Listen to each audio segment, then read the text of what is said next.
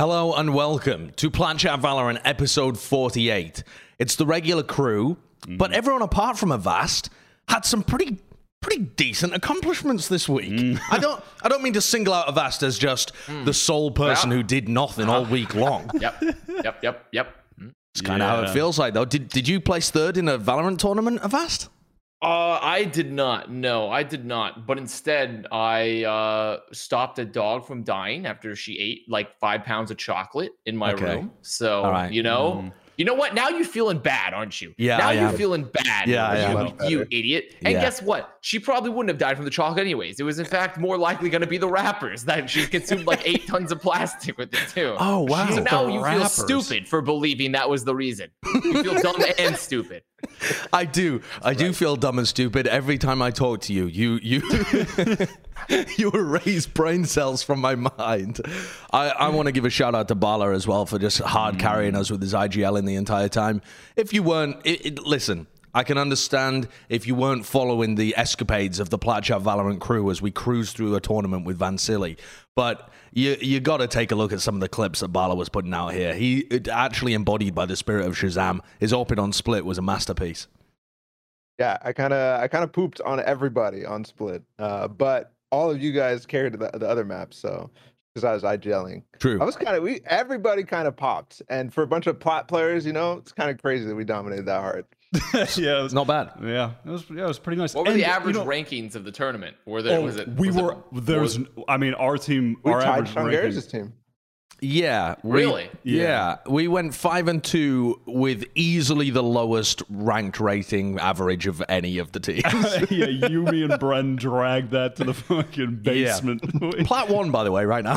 not not Wow, doing particularly Sean. well. That's just because it's early in the season. Mage. Just, just give it a couple more weeks. This guy's gonna be the best Astra in Radiant. Yeah, yeah, yeah. You know what might help me get there? The new agent. Apparently, it's been leaked. What a sec! This, this is why they pay this guy was big money. Oh my god. So yeah, the new agent KO, which uh-huh. I'm really dumb. When someone showed me this to begin with, I thought it was okay backwards, and so I was like, "Oh, it's a play on like, in, on like the the phrase, uh, the the word okay." I, I suppose like it's like that's like a, there's a double. It could be an anagram little for an- it. yeah, But I mean, double it, meaning. it clearly little- isn't, is it? Well, It's no, KO it's like KO, knockout. like- yeah. yeah. So I'm just I'm just dumb. I'm a sponge for a brain. Have Be you all seen three? No, what? Sorry. could be all three. Why couldn't it be all three? It Yeah, you could be all KO, three. It could be all three of okay. It could. I think you're being too generous there, though. um, it's got a cool look to it. This is our first non-human agent as well. I think some of the pros were saying it's like one of the uh, training bots decided to go rogue. Oh my god! Hi, Just- robot. Omen is an octopus, so that's not true. But Ah, true, true. The only non uh, animal biological. agent. non-biological creature. Yes. There you go. Yeah, yeah. yeah, yes, Non. of course. Yeah, I think that's where. This is what I imagine Avast would main. This is like this Yeah. is what I imagine him as. Well, The uh, the thing is, if it has the name KO, I hope it's a melee only agent. I hope it's I- just Mike Tyson's Okay. punch out, Well, and then walks around just punching people. in the image on screen, they're holding a gun. Yeah, but he yeah, but only he uses rifle it to butts hit with it. you. You you Oh. rifle butt only. You only rifle butt. That's So- how they nerfed the judge. You just Yeah. have to melee with this. it becomes a melee weapon. Is it, it no pow- longer has pellets. It looks like it's powered by Radianite or something. Do you think that's going to be the law? Is it? I, I do actually want to ask you, what are your hot takes for like the background of this agent? Where, where's it come from? What if you're writing the story? Oh, where, well, okay. is KO? I mean, not even a hot take, but obviously it's Killjoy was creating a robot to defend the something, but then oh no, the, she cut the wrong wire and it's gone rogue. I mean, that is obviously Defend this something, cut the Yeah. wrong wire, yeah. and it's gone rogue. yeah, like or no, she in- she invented a yeah, sh- the, she invented a robot. The intention was he could defuse the spike very quickly, Ah. but instead instead what? he I mean, I don't know. the spike. Her utility because I guess that's what she actually does. He, I mean, they see, do. That's, that's genderless robot that could be diffuses the Okay. because that's what it, the, the leak is that it's like a counter to Killjoy's utility in some way, but Yeah. presumably it's all utility that could be placed, yeah. Not is just specifically Killjoy. That would be That would be an silly. odd design choice if they introduce an agent who could counter one agent's utility. and also, you can't see what the enemy team is playing before a game, so you're just hoping that they pick Killjoy. Yeah. wouldn't really make sense, right? No, that makes no sense. Uh, there is there are a series of images um, that have been leaked of KO in game, and they hint towards some of the abilities as well. Um, there's a series of three images. One in which KO is fighting a Yoru who is flashed, which is leading people to believe that KO themselves has a flash. That it wasn't just a screenshot of Yoru self flashing. Unless he's Okay. able to deflect flashbangs. yeah there's like some kind of deflection mechanic or some type of you know what i mean Okay. That would be cool actually, because he'd, he'd be purely like it could be the first like purely anti-flash type of agent as well. Yeah. Okay. But what isn't would he the an idea initiator? there Isn't it be? like leaked that he's fully an initiator? Because then that oh, would that make would be interesting. i mean Well, here's here's the uh, screenshot which has got people believing that he's got some anti-utility abilities because you can see him here taking a fight. There appears to be some kind of pink aura around him. I'm guessing that's like an AOE marking, but that could actually be. I mean, that could literally just be an Astra wall that he's disabling. I, I can't tell what the fuck is going on there. Oh shit! Yeah, you might be right I- about I that. literally That don't does know. Look like an Astra wall. Although but- it kind of feels like the angles are wrong for that. Exactly, it feels like it's know. curved, but right? the but the but but but the killjoy utility is stunned And that's the important and the killjoy is right Yeah. there yeah. So which clearly it, it, can shouldn't disable be something. stunned Yeah. but it is. So we don't know I whether mean, that it's a would be pulse- super powerful as an Yeah. initiator, right? If you had an AOE like pol- like EMP type of shit, where you could walk into a site and all the util would be like stunned for a short period of time, because that would actually kind of roll like the Sentinels, like It's a jet dash on and the crack. Cypher. thing is mm, It's like the way that people try and jet dash to to break break a trips or something like that. It's just nah. This character can just EMP an entire site. Yeah, you can get it would have to be choke very point. limited, right? Because otherwise, especially if it affected anything outside the other Sentinels utility, right? Like, imagine if we were able to do this for like Astra Stars or like Viper or like the Viper Wall or something.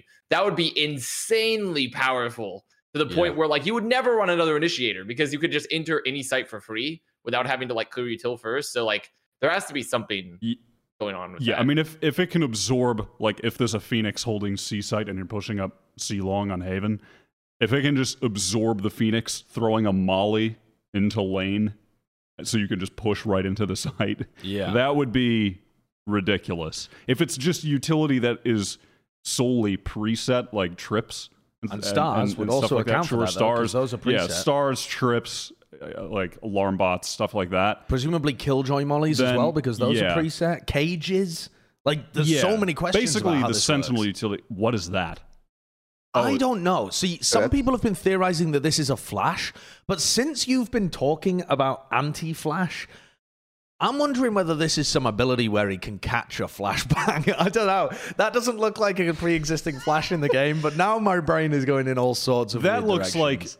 He's firing out the marker that puts up the pink glowing thing okay. Yeah. that's what it looks like to me That's the. oh, do you think it could be like a like he sets it down maybe versus an AO and it's an AOE, but it's preset itself? That would make it a lot less strong if he can't just pop it at will, but rather he has to set it to clear the site, sort of like a lockdown. Yeah. But it's like a much smaller effect. That would make this a lot easier to deal with potentially. yeah. Wa- Wasn't this guy like, like his uh his code name while they were developing was Grenadier or something like that? Grenadier. Oh, yeah uh, So, like, oh. Everybody was theorizing that all of his all of his utility was nades, some sort of nade that did something else. Mm. right? right. Um, so maybe that's one of them, and maybe Sure. they're all deployable like that, and he just Yeah. throws them. Yeah, That- that if there's cool. if there's one thing Valorant players have been clamoring for on Reddit forums, etc., it's definitely another agent that has grenades that deal damage to you. I've been seeing a lot of people looking for that. Yeah. Yeah.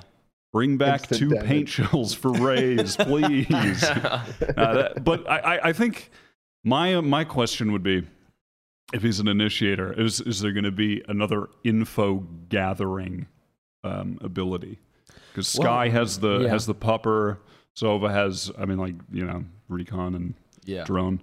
Is he going to have uh, some sort of intel gathering? I like the idea though of this guy being almost a tank, where he's able to either be anti-flash or absorb some defensive utility to make space for other people in that way. What if he has a shield? No, no, not a Oh, literal oh, shield. okay, you can okay, still, okay. you can still shoot him in the face. Okay, okay.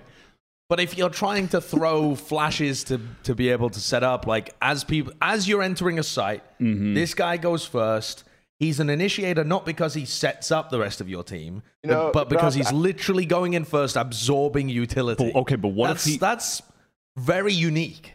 What if he had 200 HP and a shield? Oh, okay. No. I, I, like, Okay. I like how you're looking out for your Overwatch boys. You know, it goes down to five v five. We lose a tank. You know, they need a job somewhere, so let's get him here in Valor. Yeah, tank agent, perfect.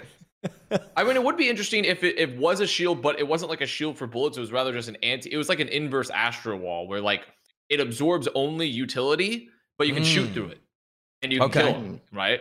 Like that Like a would be interesting matrix. because yeah, it would be sort of like a defense matrix, Ah. but it could be like a physical like shield in front of them still that absorbs, and then but you can just shoot through it, so it's the inverse Astra wall. Because that way you would still be able to just like deal with them as they enter the that's his choke ult? still.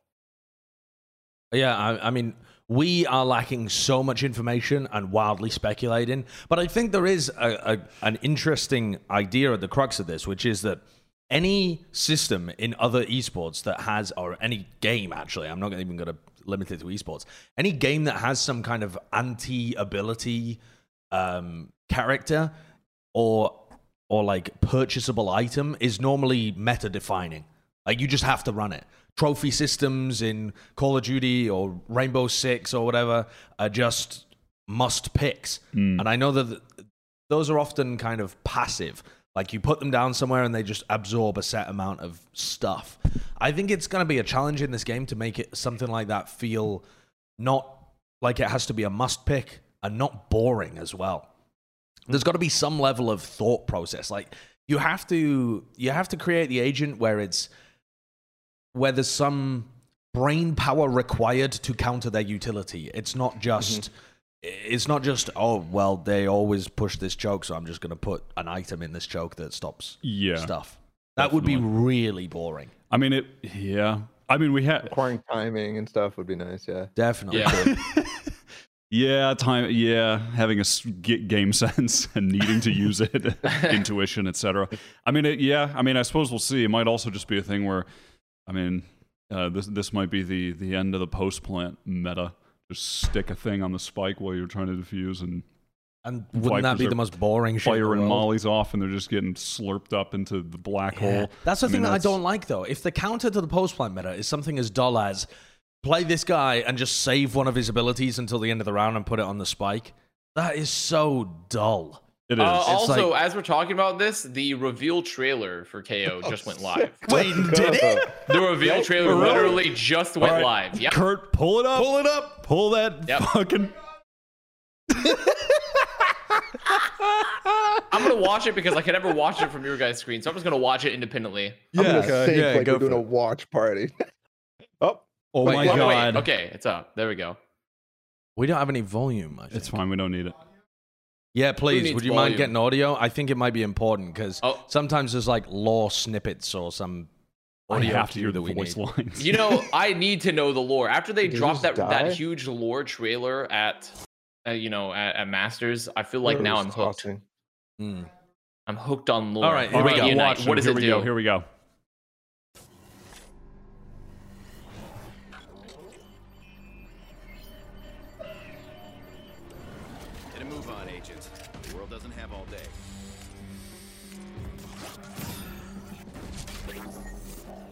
Wait.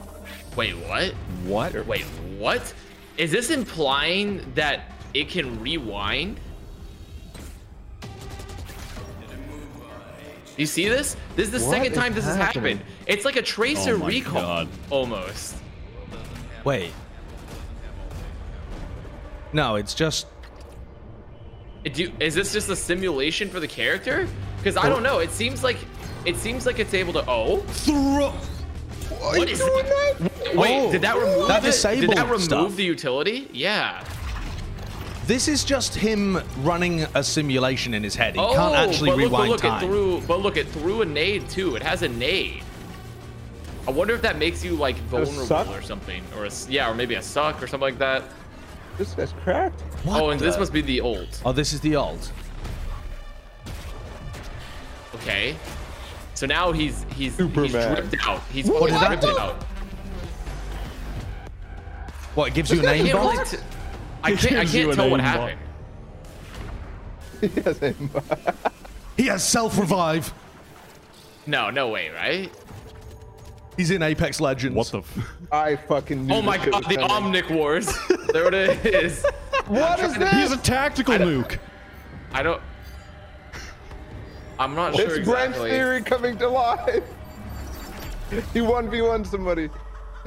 Oh my god! You 1v1! It's Bren's theory! No, that's not. what Is There's it no actually way. Bren's They don't go into the. Okay, so there's another. That is a oh, flash. Oh, he has okay, a so he has flash. a flash. Okay. So he has a flash. So the has- knife disables utility, Yep. and the, there's a flash, and there's like a a grenade of sort that, That almost looks like a stuns or grab well. What what does his alt do? I, I think we'll tell- see it in a I- second here. Did it? I can't tell what his Is that what his ult was. Was that the ult? It- do you think the ult is what disables more utility? Like I don't know.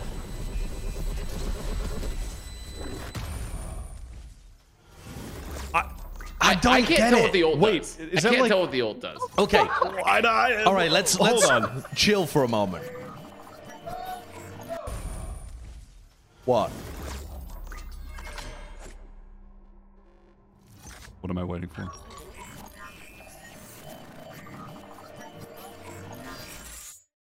Oh. okay. Well, Okay. Okay. Okay. Everybody calm down. This is a big moment. All right. Wyatt, please take us through this large moment. Okay, you need to take a deep breath. Okay, so first of all, I don't know what most of that was, but I do know. but I can tell you what I do know. Okay. He has a he has a flash that looks a lot like a curveball, but like you just throw it and it rounded the corner. Oh, did was it? a- yeah, It went looked- around the corner? Yes, it looked a lot like a phoenix flash. Okay. so it looks like he had he had a curveball. The one thing looked like it looked a- more like a Yoru flash. Like look like it bounced it on the wall. I'm slow motioning the gameplay section. Okay. All right, ball is slow motioning the gameplay. No, It's like he just he just tossed it. He just underhand tossed it like Oh, a he oh, regular he just tossed it. tossed it. Oh, okay. Mm-hmm. Oh yeah. So he tosses it, it goes out a little bit. Okay, well, the, the one thing looked like a grav well that he threw. Yeah. But I don't think it was a Gravwell. it It, seemed looked, to me like it made them like maybe vulnerable I think they died so It looked like the one guy got sucked into it, though. We gotta we, we have to watch this in 0.25 Also, speed. by the whole way, I went back and rewatched when he first popped his ult. It 100% disables utility because when he popped the ult, if you go look at that first sequence, he takes a duel with a killjoy and the turret is already disabled. It has like an icon above it Right, when he takes okay. the duel. But so I his thought that's ult what the knife did. 100% look. I don't know. All I know is that his ult 100% seems like it's going to remove utility on the entry. Because if you ta- if you look at that duel afterwards, it is the the killjoy uh, turret has an icon above it when he enters, and he's already taken the duel with the killjoy, and she's not dead yet. So, but this beginning of the trailer is just showcasing how you as a player can run into utility Yes. and mess up. This is not actually showing anything important. It's just setting up like why you would want to use his abilities. Yes. The knife clearly removes utility. I mean, Yes. every time it's mm-hmm. shown, some utility Well, at the is very gone. at the very least, it w- reveals just it, a grenade. because they might not have left. I It think might not have left, but it revealed it at least. I think that thing he That's throws just- at the stage there it's is just, a nade grenade. to clear a corner. Yeah, I Yeah. think that's just a nade. Okay. Now, What was that? can we point So look- five this? because this so is look, look when he wa- when he walks into the site here, you can see that there's going to be an icon above the killjoy turret, but the killjoy is still alive, but the turret is not firing. Okay. So I'm fairly certain his Mm. ult disables utility. I wonder what the AOE is because that Okay, that's what it looks It's like. pretty it's pretty big because look how far away this turret is when he enters. Like legitimately, it seems like it's a relatively decent radius. Um, domain expansion. Oh, yeah. fucking- I mean, Dude. that is an alt if I've ever seen one. no, it's just a regular ability. he hits three of those around. he goes. Okay. Okay, so you see now right here when he enters, look at the killjoy. See, look, there's an Oh, icon. yeah, above yeah. it. is the same. Yeah. Look how far away it was. It was pretty far away. Sova can still ult it. Or Sova Yeah. can still ult, so it's not like a global. oh yeah, you all can see like the done. purple things Yeah. off the wall as well. So just I- I- everything in that it's just an so it's an EMP, but does he also just I mean, it looks like he enters some other kind of mode. It does, or is doesn't it it? just Is that just me, or does this look like he gets knocked rather than killed? I might just. Be Oh yeah, there's a cinematic. Wait, there's a 15 second timer when he gets shot there. But th- surely that can't just That's be just like that has to be cinematics, right? during that has to be cinematics, right? Or like Or does it because this take ult would be insanely good, wouldn't it? Because if he could clear util and have a revive, wouldn't that be like fucking crazy? What is is this just story what is line? happening? Is- is- this feels like maybe this is lore. Yeah, wait. This feels like lore. yes, a tactical nuke. what? This is probably like a, tr- uh, a teaser for the episode three, like Yeah, thing that they yeah. do. at the That's what beginning of the I'm thinking. That that has to be a part of the lore. Planet, yeah. Okay. Yeah. Okay. So it wasn't Bren's idea of um, it drags somebody to a 1v1 arena and they have to battle it out is apparently not true. Unless, I mean, look at the Unless. screen right now. Look at the screen. But if it was, then that would be Omen because it was Omen that killed him, right? So I mean, I feel like that's more of like a lore thing where like Reyna is more like, hey, come deal with the bad Whoa, wait, guys. wait. You know? it does, it does it look definitely like it has a curve curves as little well. bit. Yeah. and then okay, that just turns off. Wait, did that turn off the stars? Can you go back, Kurt? That No, it seems like it. It didn't. I don't think it turned off the stars. They just didn't pop them. Yeah. uh, No, what- it reveals it, Point- what it does. five I'm pretty sure it reveals utility that's hidden. I'm almost certain, right? Ah. It has to- I because it did that for the trips too. Because the trips went from invisible to visible. Oh. No, that blew up. What- Uh, Oh Killjoy wait, it Molly. flashed blew someone. Killjoy Wait, it, Molly. it also flashed someone too. No. Do you see? No. Oh no, never mind. Never mind. Never mind. Okay. It just Do you think blew- it look, just- There's a frame right there. You see where stuff blows up. I do Okay, not see here. that frame, but I believe you. I don't see the frame. Right? Yeah, I don't know. Maybe it's just. What the am I knife looking at? No, it, it seems like it's the knife that's exploding. Like, what Yeah, does this the knife. do? Well, see, if you go back to the beginning, if you go back to the beginning where the synth, where he plays versus the Cypher, look look how the Cypher trips go from invisible Hmm. to visible. If that's all it does, though, that's terrible. I mean, it's it's after this. There isn't that much have, like, hidden utility here, in the game. you're gonna see. You're gonna see. So like, yeah, yeah, yeah. he's gonna walk in and he's gonna throw the knife. He's gonna he's gonna fucking do his kunai. Gonna throw that out, okay, knife. and then see. Look, you can't see trips. Can't see those trips on a screen, and then right here they become visible. And it was before he killed the Cypher. Surely they deactivate as well, though, right? Like they become visible and they're off or something. but something. also, Maybe. I- he if they're- throws it at the agent, not at the trips. I mean, I think that might just be. Well, he hit the he he hit like the yeah maybe I, I don't know. It is a That's knife, true. so potentially it actually just does damage. And maybe if you hit the agent, they can't use abilities for a couple seconds. Like I'm guessing that's what the nade does too. It does damage and also debilitates them in some way. Sure. Because that's This- how everything has worked. This trailer did not really elucidate things too. I mean, there's- Well, but you Surely definitely know that his kit is based around soon, right? disabling utility still though. Like you Yeah. can tell that much. that You know that much for certain. Yes.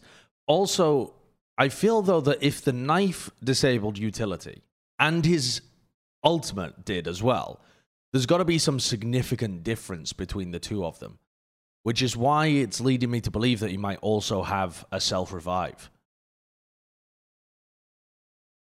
But I mean, also, I mean, I mean, you could. There already is a significant difference in that the knife only does like a very. It seems like the knife knife might only be able to work if you hit it with like, an like hit a very small area or hit the agent itself or something like that. Yeah. While the ult is obviously just like a whenever in that area everything is disabled. So the knife Mhm. might have. It seems that's where the game sense component comes comes into play. Maybe with the knife is that like you have to know which corners to clear to potentially hit the agent to deny the utility. It, it- it- dude, it's a it's a one v one arena. I just the last clip again, like it's a one v one arena. He has a 15 second countdown, and the spike explodes ostensibly, but they cut they cut away. They cut away. If it's it a is 1v1 that- arena. Bren is a G. Look at that. Go back to that, Kurt. I'm sorry. You got to go back to the the the one where he throws the The the, thing into TPs. hookah. Yeah. Right here. Oh, the jet dashes. Okay, okay. The jet dash. dash. Okay, yeah, okay, yeah. okay.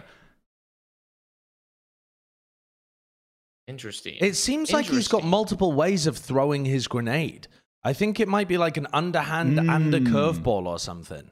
I mean, yeah, he just overhand. There was some force on that throw.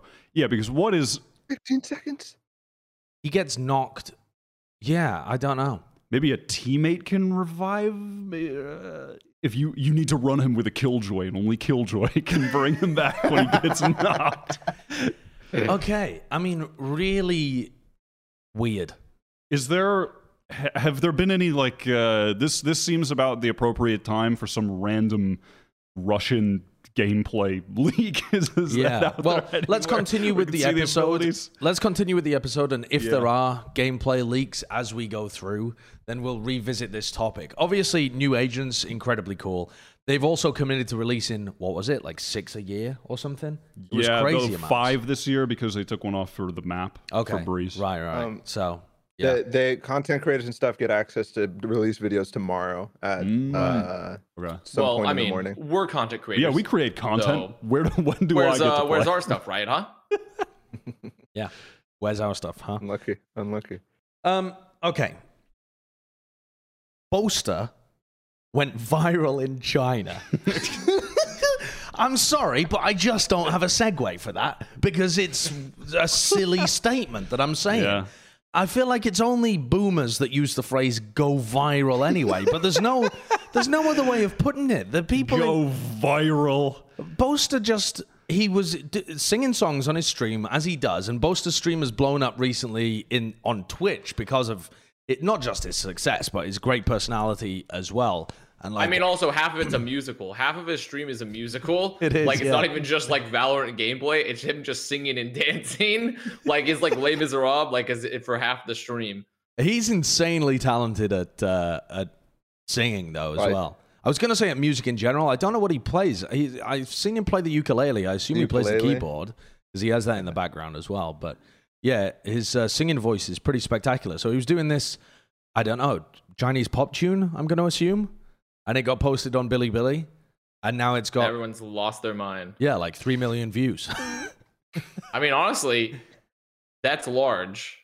Especially because Valorant hasn't even released in China still. yeah.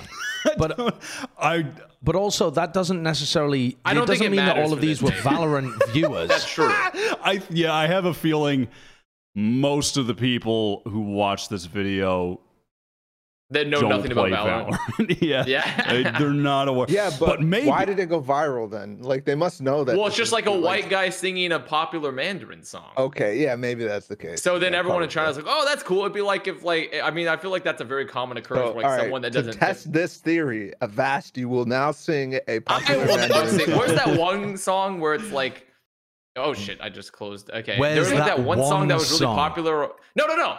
Listen, I closed the window. It was a song that was really popular on TikTok, and it had like this Chinese like Shaolin monk singing softly as he did it, and it was really popular. I have to find it. I have to All right. find it. I could do. I could do at least part of so that. it was, was it popular with Americans or was it popular? it was Chinese? popular with like it was a global popularity because it was like kind of a catchy song but then like the video Okay. accompanying it was really funny because it was like this like just like the chinese monk just like singing like it was really funny Okay. And But I don't you're know what it's going to do a rendition of that and butcher i'm not gonna it do a live rendi- on the I, show. I could do i don't remember the, all the song i only remember like the first like stanza like the first Bala- line of it This, This- is this is really important, This is honestly. great. If you This pull this great. off, Let's go. if you pull do this off, you'll this take do you want the Chat to global the reach next level. josh do you want it do you want us to blow up in china huh I'm concerned here that this is not the most scientific of tests because you're supposed to compare like to like. You're supposed to control the variables. And I'm not sure that Avast has the same level of talent as Boaster does. Wrong. Or the same level of familiar- familiarity with the song he's about to sing, considering he can't remember the name or find the i link. can't remember the name you are doesn't correct even know what. I, Listen, I, he guarantee, I guarantee Josh, Avast doesn't know any it just Mandarin. won't be for the same reasons. It's just gonna be, oh, this white guy is just butchering Yeah. our culture. I found it. I found it. Hey, this white guy's oh. just butchering our culture. That's what's I about would- to the- occur. The thing is, wait, I found the song. I, I you should look at the cover art for the song, Kurt. I I think this is the one. This might be a good time to talk about yeah. Dazed leaving T1. I'm trying to listen to the beginning. Uh, No, no, no, yeah, no, we- that's this the is problem. yeah, No, we can't. That I mean that does look like Avast. Yeah, it's like you sing Yeah. the beginning, but it's like There it's like a s- shui piao piao bei feng shao shao, and like you do that in the beginning, and that's the opening lines, and that was like the opening lines of the TikTok, and everyone like it's just so it's just fun. It's just fun. Okay. I don't know. It just became a meme of Uh-huh. like you sing the opening lines to this song. So I What I'm did it, learning is you spend too uh, much time on TikTok. and then and for that, China go make us go viral. I did the Right. first lines of that song, and I, I and see, I there you see. go. You you Good. consider it to just be a transactional basis. Just Yes. I, I am going to badly say some opening Here, I need words to of a fo- song, and you make me famous now. All right, okay, let's- now I now I need to find the monk video. But some, go on, some, go on. Some seriousness though, like I, I, I do want to know if this is because I mean we can't we can speculate, but is this because just you know pretty pretty white guy singing Chinese song? That's why, or is it actually like oh this is Boaster like an esport guy doing this, Yeah, yeah. and we're actually interested on when Valorant's going to launch because I think there are like the Chinese esports teams are starting to like look for teams and field players and stuff like that, even though the game isn't released. And it's waiting for like government government approval to get released in China, Yes, which yeah. who knows when that's going to happen. But which side is it landing on? Because if it's the other side, then that is huge for Yeah, it is. Valorant. It is. Yeah, it's it's pretty interesting, but I don't really know what to take away from it other than it's cool. Boaster's hit the big time. He can finally pursue his dreams of being a showman instead of being a pro Valorant player. he can move on and Yeah. beyond. It's successfully acted as a springboard for his musical career. Um, uh, talking about the the run in Masters though, and the springboard for Boaster's success, we wanted to do coming out of Masters 2 a world power rankings, which is not going to just be the same as the order in which teams placed at Masters. We want to we normally save stuff like this for the end of the episode, but we want to crack it out right at the beginning so that we have enough time to dedicate properly to it. Um, so while Kurt loads up the thing, we will uh, we will begin discussion. I mean, it's just Sentinels at number one, right? Like that's the first place to begin. I want to propose something. No, no, you I'm, I'm, no, no, No, I'm- you're not gonna I'm propose kidding. anything. I'm kidding. Kidding. kidding. Wouldn't dare say the FPX are number one. No. I, I would never do that. yeah. Sentinels are number one. Mm-hmm. Number two, though. Number two, though. That's Okay. Fnatic. I mean, come on. yeah. All right. Well, we'll, But we'll past that, number three. let's let's set some ground rules. we were actually pretty first good on of our all. power rankings last time. Like, Were they? yeah, Yeah. They, were, they were they were not bad except for us overrating Brazil. Like, we put Sentinels number two. yeah, we overrated. We maybe overrated Brazil, but everything else, which Mhm. ma- everyone made sure to remind us of 10 million times an hour whenever Brazil played. It's like you guys overrated Brazil. Wyatt, he's the great deceiver. Never listening to him again. I think um, the the only unfortunate thing about the last one was that Heretics died. Yeah, that is Yeah. a big problem. So, Yeah. They're just, I mean, they exist here as an option, but Yeah. it would be very speculative, as will a lot of this be, because. Or we could Yeah. just leave it as this: the ten best teams in the world are the Iceland placements, No. and let's move on to the next segment. No, and we shall Oh, not okay. do that. So, first of all, I want to set some kind of uh, what is the power ranking trying to achieve? Because I think the uh, the normal way of doing it would be like the past three months or something like that. But I feel like there aren't as there are not as many regular tournaments in Valorant as there are in CS. They tend to be drawn out over a much longer period of time. So I think taking into account the whole of 2021, but obviously weighing Masters 2 way more than Masters 1 because it was actual global competition makes sense to me. Does that? Also, LAN.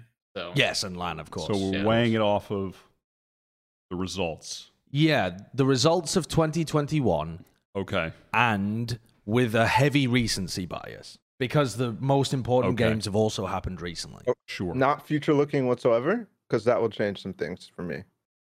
Like, um, I feel like roster, we're gonna have to- We don't. Inherently be we have to be a little future looking with teams like Heretics, for example, because they uh, have passed. yeah. Um, but for other teams, I mean, who are the other teams where you'd? Well, yeah, I mean, a lot of these have had roster Ascend. shuffles, so Ascend and stuff mean, like that too. what if? Yeah, I suppose the other option is like the just who do we think are the best right now in this moment? Or not even right now, because some of them are dead. Do you mean who were the best? Uh, no, I mean, oh, like I literally. mean, right. literally right Literally right now. now, yeah. Like literally right now. Okay. Who do we think are the best ten teams? Okay. Obviously, we can use results of recent time to to factor Argue into that. All right. But Let's it's do it. just who do we think are the best 10 teams right now? Number one, One Plus Phoenix. I, I know. Okay, Sentinels. Sentinels. Sentinels. Okay. Number two, Fnatic. it's still Fnatic. It's still It's Fnatic. It's still Fnatic. It's still Okay. Fnatic. It's, it's I- the different F. I am a Fnatic stan. I, I will ride or die with this team. However, I can be critical because it is my team. Okay. I think that Fnatic should fall off a little bit after this tournament. I feel like they rely a lot on a heavy tactical prowess and rely so much on their bind that has not changed much at all since literally stage one. Yeah. Um, haven't made any agent adjustments, haven't really made any strat adjustments. They brought out really old stuff in the finals. They weren't doing anything new that I could really, really, really tell outside of just amazing gameplay from from all of them. Um, but because of that, I think that people will start to figure it out. They'll see, you know, how they play on that map. I mean, they've lost on that map a lot of times. They also are still working out a lot of the different maps. I just think that the way that they play is going to be cycles for them. It won't be stay at the top for long periods of times. It'll be Yeah. cycles. They'll go up to the top and then fall and fall pretty hard, especially because they play in Europe. I, Also, I- the new agent could drastically impact the arithmetic for Fnatic, considering that part of, especially for like their bind, part of the reason they're so good is how they use their utility. And having an agent that can like completely kind of roll utility could change how a lot of teams, especially very utility heavily dominated teams and how their setups is. Like it could affect everything, right? Like it I could mean, that assumes a lot about how that That- utility. It assumes a lot how it's working, right? But I'm just saying theoretically there is a possibility. But right now, Huh. I mean, I don't know of a way to put Fnatic less than second currently, Mm-hmm. right? yeah, that's the thing. Who would the, who would overtake them? There, there really isn't a good candidate because yeah. any team in Europe can have that exact same argument proposed to them, which is that there is no dominant team in Europe. There's nobody that you would really put their money on at staying at the top of the scene. The only team that would have been like that is Heretics because they showed that from first strike to Masters one, and then with a bit of a dip in Masters two. But you would well, have still had yeah. confidence in their former roster had they stayed together. But that doesn't. I mean, you can't say that now because it's a totally different team. Yeah, unfortunately, that Mm-hmm. Niso having to leave just tanked that team. Yeah, and overall, I mean, of- when you lose, like potentially you're the best player, that might happen. I think overall, Um, just their their um their team dynamic exploded as well. Right. they were having Right. internal problems. So Um, Yeah. maybe to make this Comfortable with them easier, a second. we could take off the teams that some of the teams that we know won't be on the list. well, Like- let's X10, Sharks. Yeah, I mean X10. sharks as well. I mean X10 are maybe on the no, no, they're not. No, they're On not the even. cusp? They're not even close. They're not even. There's close. no way X10 Not would even on be the in cu- the I'm just- actual. No, they're not We, we only have so much space at the bottom. Okay, fair enough. okay, I'm just saying on the cusp. All right. Yeah, yeah. No, I, We I- I only have so much as a little space on the graphic, Josh. Unless Kurt just wants to delete some of the, the graphical elements here entirely. Um, Well, if we shuffle people down a couple of stages to free up some spots at third and fourth, I think the uh, the question of number three is very interesting because you have NUTURN who placed third and have been dominant in Korea. They didn't drop a map on their qualification run. They are clearly the best team in Korea. There is no question about that.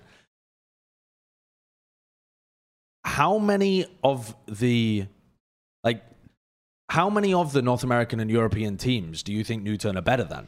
Because NUTURN did beat version one, but I would argue that version one with a better team overall.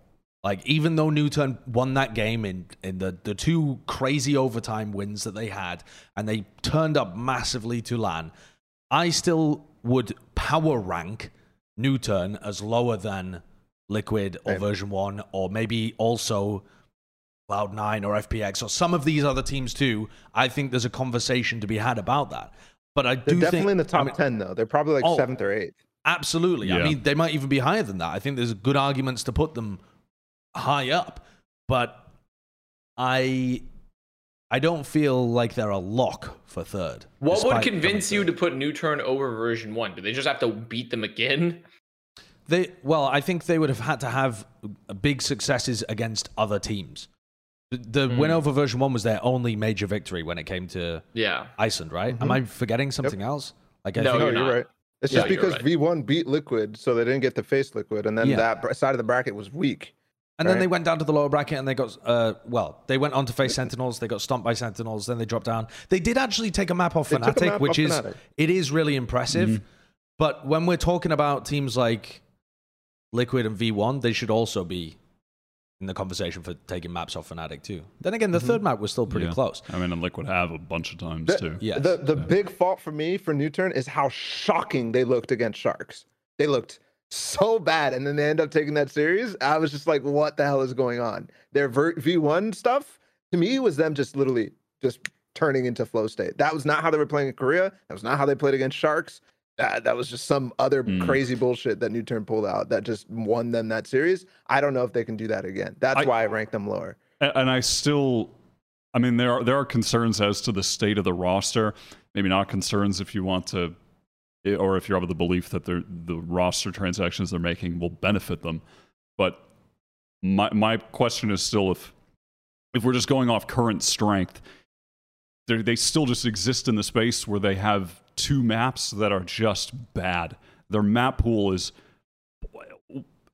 given how well they placed, it's it's astounding they placed that well. Rather, given how bad their map pool actually is, and if they have to play most of these teams, it's like they're always just down a map in every series because they just can't they can't ban two maps, so they always play Haven and they always lose on Haven. I mean that was that was the map Yeah. that they got wrecked by Sharks on as well. Yes, it's 13 it's 5 just- loss. Yeah, that's the thing as well. Like when we say that they played, or when you say Bala that they played badly against Sharks, it was only on Haven, which was a constant theme throughout the series, right? They still did well in those other two games. They they just kind of clapped them in the other two maps, but Yeah.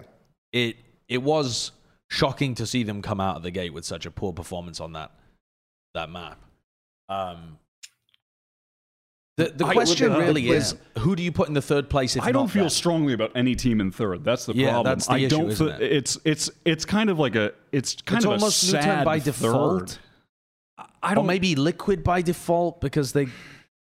No, I, I felt mean, like Liquid really. I'm I not don't going to they say impressed. They didn't. impress. they Not weren't. at all. I don't think they were bad, but they did not impress either. They were just. I think they looked. They were okay. They were just. I think they had an okay showing. We had a lot of high hopes for them. I think a lot off the basis of the bracket they were in as well, and they were just okay. I mean, Maybe we add some of the EU teams that we know will be in the top 10, like FPX. okay, yeah, potentially FPX are going to probably be in the top ten just, just somewhere. add them in there All right, yeah. somewhere, and potentially those guys are in the rankings for fourth, fifth. I think Gambit are a top ten team. Gambit Yeah. as well. To get out of those Kurt FPX and Gambit, just put them in like 9, 10 or something. Yeah, Um, and then I think also Cloud Nine deserve to Yeah. be put up there too, I agree. Mhm. considering how close their play has been recently, how young and promising that squad looks, the the kind of developments they've made are, have been And they just, I mean, exciting. the, the the top three in NA in the qualifier looked considerably better than the rest, and Yeah. Cloud9 were a part of that. Yeah. Uh, also, they yeah they're, they're one of the teams with a lot of potential. Like that in that qualifier, xeppaa Floppy was playing is with them for like insane. yeah. The, they're, so they're adding xeppaa, and also Floppy was playing them, with them for like a week or something before they had actually even played that tournament. And they Leaf were already reach good, new so- heights. Like that. That team has some stocks going with them. Yeah. I'd, I'd quite like to go out on a limb here and say that we swap crew for Ascend as well.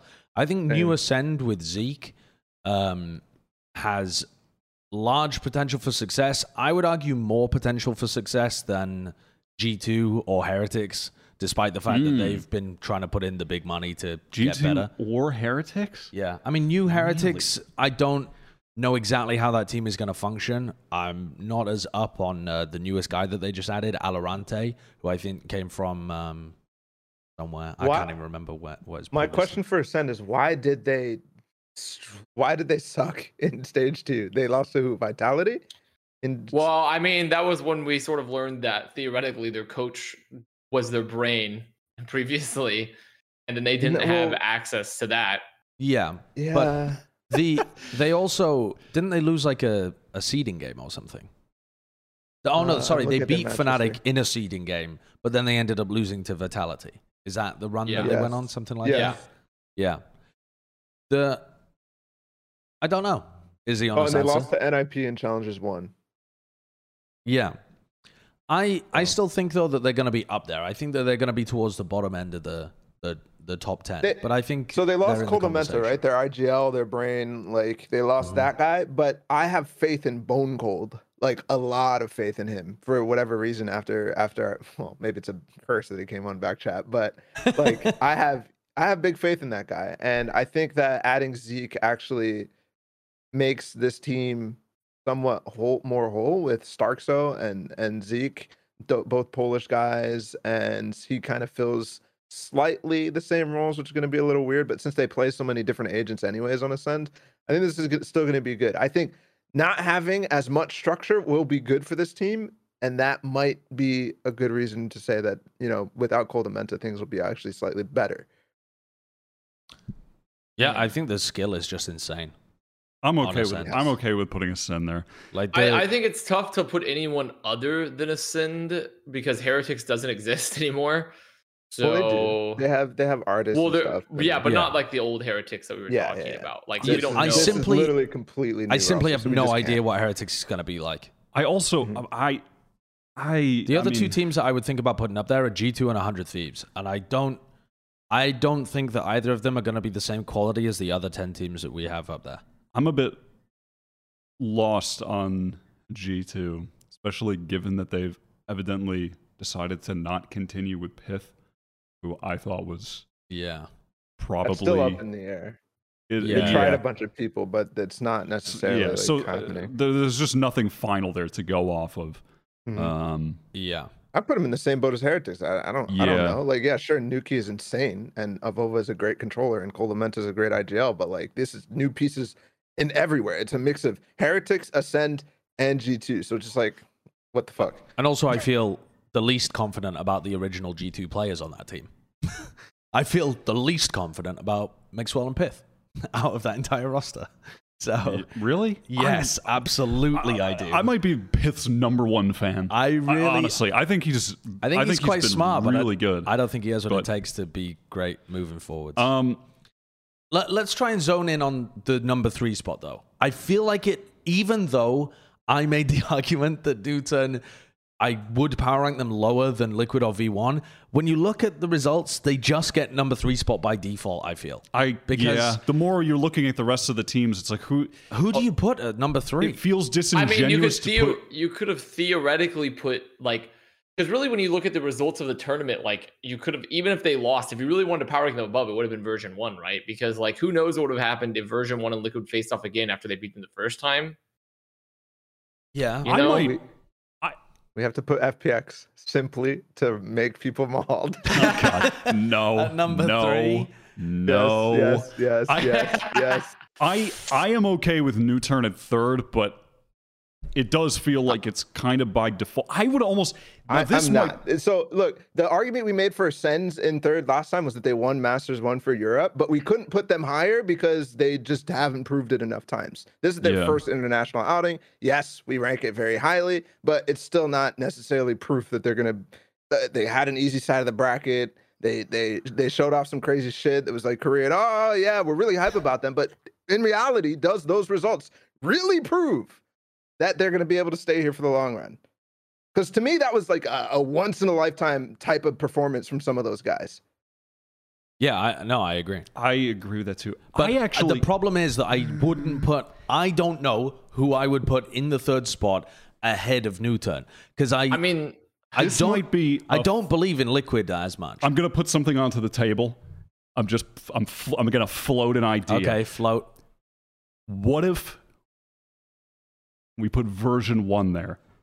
that, yeah, I said Because that. ver- I said oh, you did. Yeah, he did. Oh, you did? Okay, because version one had a hell of Yeah. a performance without Wippie, who we all thought was an excellent player. true. Wippie's coming back. Well, they don't know Zellsis, but Wippie's coming back. But when Zellsis also comes back from his Yeah. riot hiatus, Yeah. uh, then version one will be at full strength. Maybe. I feel Version one. Yeah, I feel okay about that. I feel like giving them credit for the fact that they went on that run with a stand-in is very, very fair.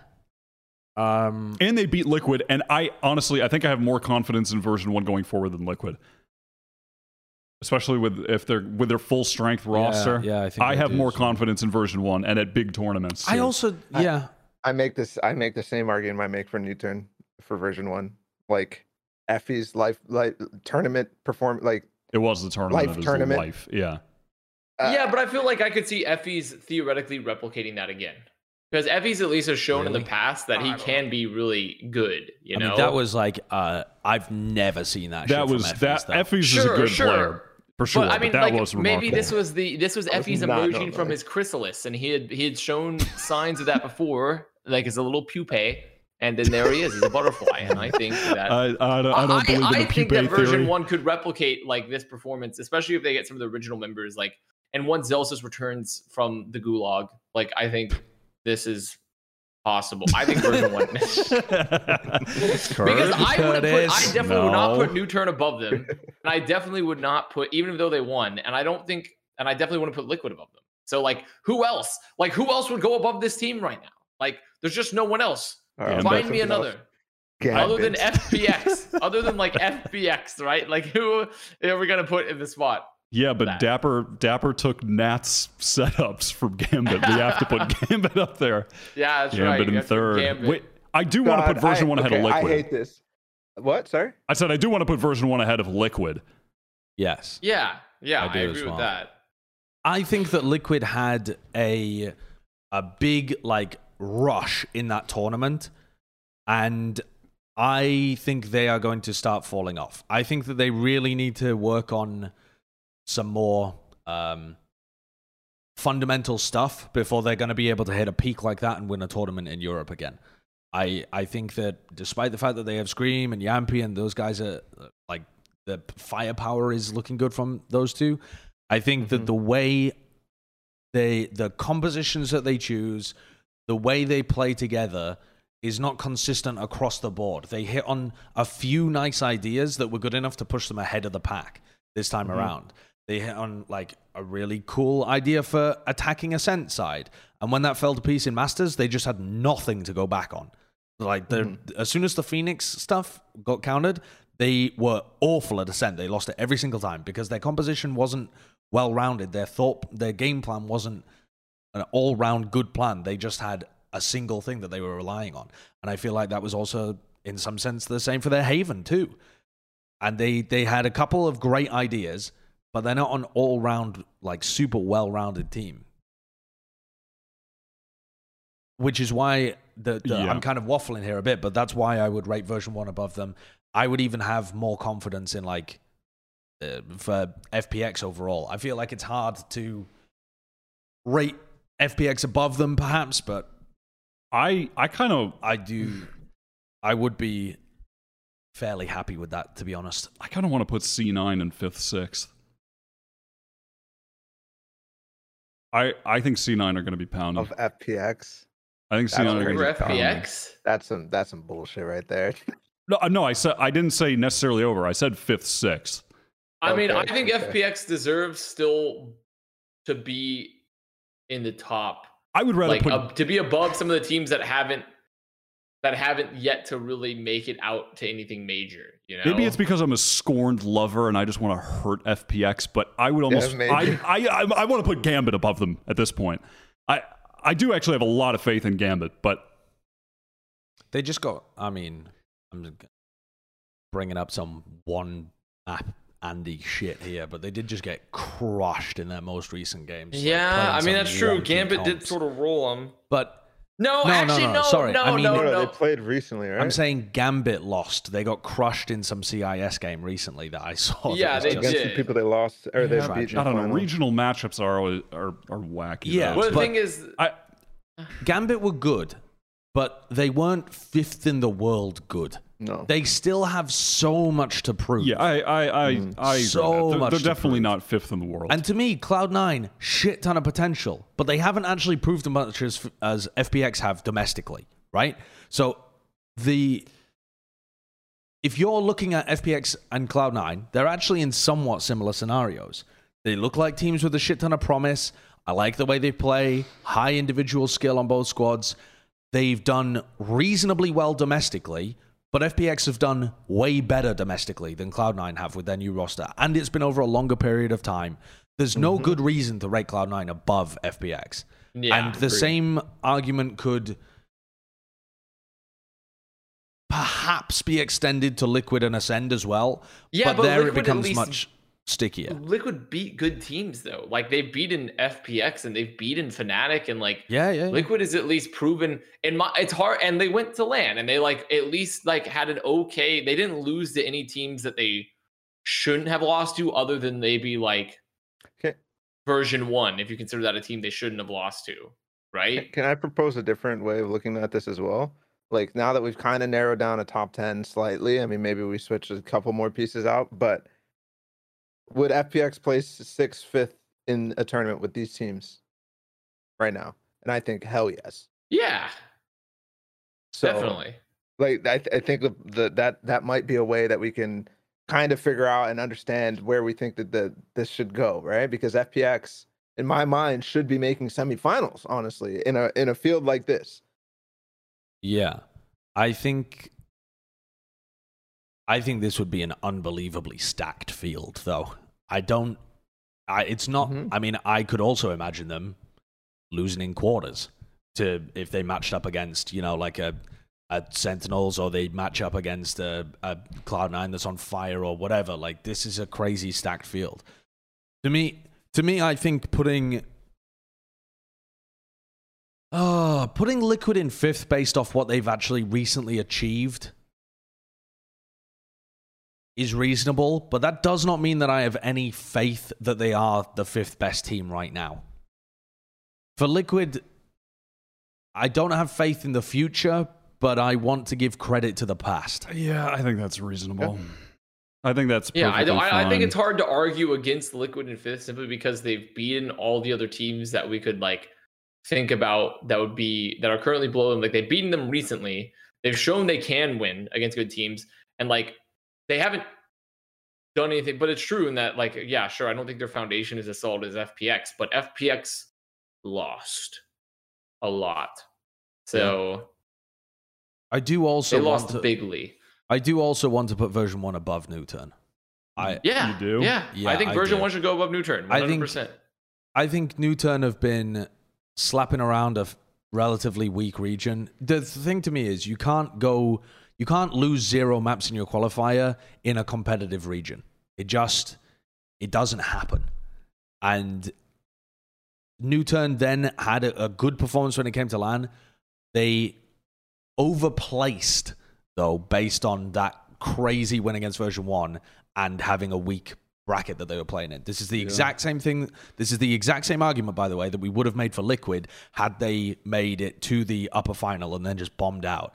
Even if they had placed third, the whole setup, the reason why our expectations were so high for Liquid was because that side of the bracket was easy.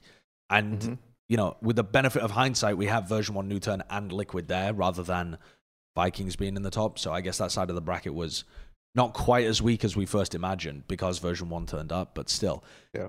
they they only have one sizable win, and it was over V1 in double OT. So I I think version one have proven more domestically, despite the fact that NUTURN have been more dominant within their region because version one have so much more competition, Yeah, I think that's pretty reasonable. and they were playing with a sub. I, I, I yeah, I think version one pretty deserved their spot above NUTURN despite losing to them, and I I- know that will be very controversial. I, I am happy with this top five. I think it's. I'm happy with it as well. I just I'm I'm Um, not happy with Liquid, but I'm. I well, think you have to put them Yeah, there. you got to. It's. It is just a matter of giving them credit for what they've done. It's just the the state of EU that, that's and kind of where I'm yeah. falling as well. It's just I'm not, I'm not happy with version one or NUTURN, but results like results follow some actually some actual praise. Because when I look at this, I, I I see NUTURN against FPX. In my mind, FPX beats that. NUTURN against Cloud Nine. I think that'd be close. Like NUTURN against Ascend. I think Ascend beats them. NUTURN against Gambit. I think Gambit beats them. But they actually made it to Masters two. That that's kind of where I hate this this entire exercise is because it's like, oh, Masters two, that's everything. But in my mind, FPX should beat them, Ascend should beat them, Gambit should beat them. Like, I mean, we could just go and, on. and it's not yeah. even to me, it's not even close in my head for some reason. Yeah, but I think that is see that is incredibly reasonable, and in some way, new the best teams from bad regions have more of an opportunity than a team Mhm. like Gambit or FPX Yeah. or whatever Yeah, because you're right they because New Turner almost guaranteed a spot in big tournaments and opportunities to to uh, to prove themselves. Like it, it's the same thing for X10 or whatever as well. If anyone has X10 in their top 20, it's only by virtue of them being granted the opportunity to play at Berlin. Yeah. They didn't prove anything at Berlin. They just got there. If FPX was playing in in uh, in Southeast Asia or whatever, then FPX would easily win that region. Then they'd easily get to uh, to Masters at Iceland, and then if they did anything, then they're automatically in the running. So these the lower regions are always going to seep into the top ten for. Well, for that brings up an interesting question then. Does Vikings deserve to be in top 10? if they do, they're in tenth. I'm not sure they deserve. But what are what are the other teams below? I, I mean, mean- there's a lot. This is where I would bring another NA team. yeah, like like a 100 hundred Thieves. thieves maybe. Yeah. But the thing is, to me, there is no other. There is no next NA team. Maybe Envy. Well, that yeah, that's what I was saying earlier. That's the The problem. NVR was Cloud9 version one and Sentinels were clearly ahead of everyone else in in the last of the last we had seen from NA. Um, what were the? Maybe if we go back in time a little bit to Challengers One, who were the top North American teams? when it Hundred Thieves had a good performance in. won, uh, right? They they won uh, the first. Against XSET. yeah, they won the first stage. No, no, final. sorry. I mean, sorry. I didn't mean Challengers or One. I meant Masters One. Is what I intended to say there. Uh, It was it was then FaZe, uh, Gen Oh, G, yeah. and then FaZe Gen G, etc. Yeah, it was that what was crazy it? Run was from it was FaZe. Envy? It was Envy. Yeah, they got fourth. yeah, again. I mean, it, the next team up is is behind. I Because I that's the don't thing know, is like Team Have you been to the Vikings, EU they had a really rough performance and they looked really far behind the meta they did. too. And like they looked behind the meta and they looked rough and they looked at one dimensional So- times, which is so juxtaposition I to mean, how they- they, looked they in played- Brazil. But ultra passive. They played yeah, so so much safer than they do within their own region. Um, Mm-hmm. which Well, they had to. I mean, the meta is literally you have you, you can't go for what Brazil was doing. You just can't. So they had to slow it down. I mean, Yeah, they were just getting countered and battered in scrims, so they lost all their confidence. they to go yeah they like that. they just had they no didn't know where to confidence. go. I mean, on some of the maps, they they quite literally did not push a, a single extremity on defense once on some Yeah. of the maps. I mean, But it I- was I, I don't think that they deserve their spot in the top ten. But if they're I don't know who you I- give it to yeah, instead. That's the problem. Yeah, I mean, I if I was if I was gonna make it based off stability, it would be hundred thieves. I don't. Yeah, but they just haven't That's very done true. shit. They won the first. They won the stage two challenger one against XSET in the finals, which was like the seeding final. And before that, they beat Envy, who ran the food sky, Yeah. which I guess Victor they then Sky. did later, but that was also a seeding game. And then But we don't know where Envy like I we mean, I don't forget know who else they beat in that. like if you look at Envy and Moose is FaZe from leaving. NA as well, like they didn't have like very stellar performances towards the end. And on top of that, Envy and potentially FaZe are changing the rosters. Yeah, it seems like Dude, it. I was just so disappointed in the whole Astra, like why it took, why they couldn't like implement Astra conversation. I know. But the I thing is, so neither could Vikings, right? So if you were to put Hundred Yeah. Thieves and Vikings together, But neither of them were that's the playing thing, though. Astra. The, the the the reason I, I actually think that the fact that Vikings didn't adapt to the meta at, at Iceland is not necessarily a negative for them is that they had like the entire region wasn't adapting, so it kind of makes sense that one it, one team doesn't want to do it. Whereas in an A, Hundred Thieves was playing in a region that had adapted. Everybody was playing Yeah. Astra Viper, like every single team. So why wouldn't you just go with the go, go with the flow instead of trying to you know force your way through? Uh, whereas Vikings is like, oh shit, like if we do this and it doesn't work, we're we're boomed. We have to peak with the rest of the region on that old meta. So going to Iceland, they didn't have enough time. Now, if they go back and go to the drawing board, they have enough time now. I don't necessarily think that that's a bad thing. I, I think that the region themselves kind of screwed them and not the other way around. I them I, screwing I, themselves. I agree to an extent. Like they still have the only other the, the only other thing that I was fairly disappointed in was that I, I felt they just didn't really show up. Uh, the the individual didn't show up much for Vikings. I think the talent is definitely there. Like I think Saadhak and Sacy had some some good moments and uh Sutecas as well, but I- Nowhere near as good as I thought they they're- would be, though. yeah, they weren't They weren't. they didn't have the they just didn't they did it. not have any confidence No. is really They- what it came down to they did not play They- with they- any confidence They Um, got battered in X10 pushed scrims. They to were the saying. brink. What's sorry? X10 pushed them to the brink. Like I, I'm already. no offense to X10, but X10 pushed Vikings to the brink. yeah Yeah. and they weren't even like I don't know. What That about what about XSET? No i don't think so With JC, wait, who is it? No, Am- No, Def. Andbox? with death. So Are we- we we'd sleeping be- on Andbox? Or we might be no honestly we might be sleeping on Andbox i think i think really Andbox are going to be pretty nasty they could be really. i good, actually yeah. think they're going to be a really solid team in this next stage but But there's nothing to back it up currently, and it's going to be a new roster, right? I feel like So- But there's nothing for any Let's- team let's to back up the 10th on a spot. fucking new roster. That, I That- think no, this I 10th spot we- might be a gamble. yeah i like think we a, have to throw g2 there or a gamble on heretics or G2 something or yeah. yeah, because I there's so. no there is no team that's proven enough to take the 10th spot in the world based off actual results. I mean, if it was based off results or like the strength that they've shown recently, I think if it you'd was be based on- throwing like guild in there. Yeah, or that's what I was going to say. If you're going off results, it would be mm. Guild or Hundred Thieves because those are the two other like- teams who did well in the last Or like oxygen. qualifi- In the last, Fuck okay, off. You know what I No, mean? you're gonna have like, No, we're getting definitely to not. we're getting to crazy Breath territory. Gaming.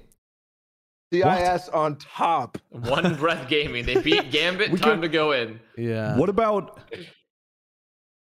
Vision Strikers? No. Nope. Definitely not. What about Damwon Gaming? No. Damn one. See, Fuck if, no. if Okay, Vision just- Strikers okay, just- new players try. can catapult them upwards, then yeah, at that point. But I don't know where to think of them. I mean, they have changed two fundamental roles on their team where I, I don't know whether What if uh, we it's a roll little the like dice? G2 or Heretics or something. Who do All right, we have? Here's how we pick the top 10. How to trigger the most people. Let's go. Okay, no, Here are no, no. 10. Here's Come here's on. where I'm at with this. Phase. What Plat Chat? We just fucking got third. Let's No, go. that's What true. plot We we did kind of pop off. True. we did kind of pop off. Um, I think that the tenth spot is. I think it's reasonable to probably put whoever we feel is better of heretics in G two, based on the just speculation. I I don't see what other team. I want to leave it blank. You want to leave it Yeah, blank? I do. I want to leave it blank because I feel like any team that we put in there, we don't have a solid enough argument for. And there's no real reason why we should do a top 10. There's no good reason why That's we should shove some random team into 10th when sure. there's just there's an no arbitrary number. Yeah, it's just an arbitrary It's number. just the power ranking number. Yeah, we don't need just- to follow it. just make it Okay, top put, 9. we should get us. We need to get a PNG of like a bingo free space and put that in there, and then we'll be good. yeah, or I mean, you can just leave it open for people in the comments to think who they would put in that slot. Because Yeah. I, I really think that this spot is up for grabs for anyone domestically. And I feel relatively good about the other nine teams that we have up there. Like for some of them, like Gambit, it's about the potential and the the like peaks of what they've shown, but they still have to prove it massively. For other teams like Acend, it's based on some of what they have shown, but it's also a bit of a new roster. For other teams like FPX, it's because they're excellent but have flopped in big moments, so you can't put them any higher than sixth. And but for every team up there, there's a good reason why they're in the top ten. Yeah, I'm okay Yeah. with that. I'm okay with that. I mean, I, I, I'm fine. I'm fine with that because throwing in some random team that we don't know is gonna doesn't really help us at all. Like, because I realistically, I cannot think of a team to take ten. Like, the only team that is coming to my to mind for me still is Hundred Thieves, but that's still like just kind of based off the fact that like they've done okay and they have a stable roster, and not actually the fact I believe they're the tenth best team. Yeah.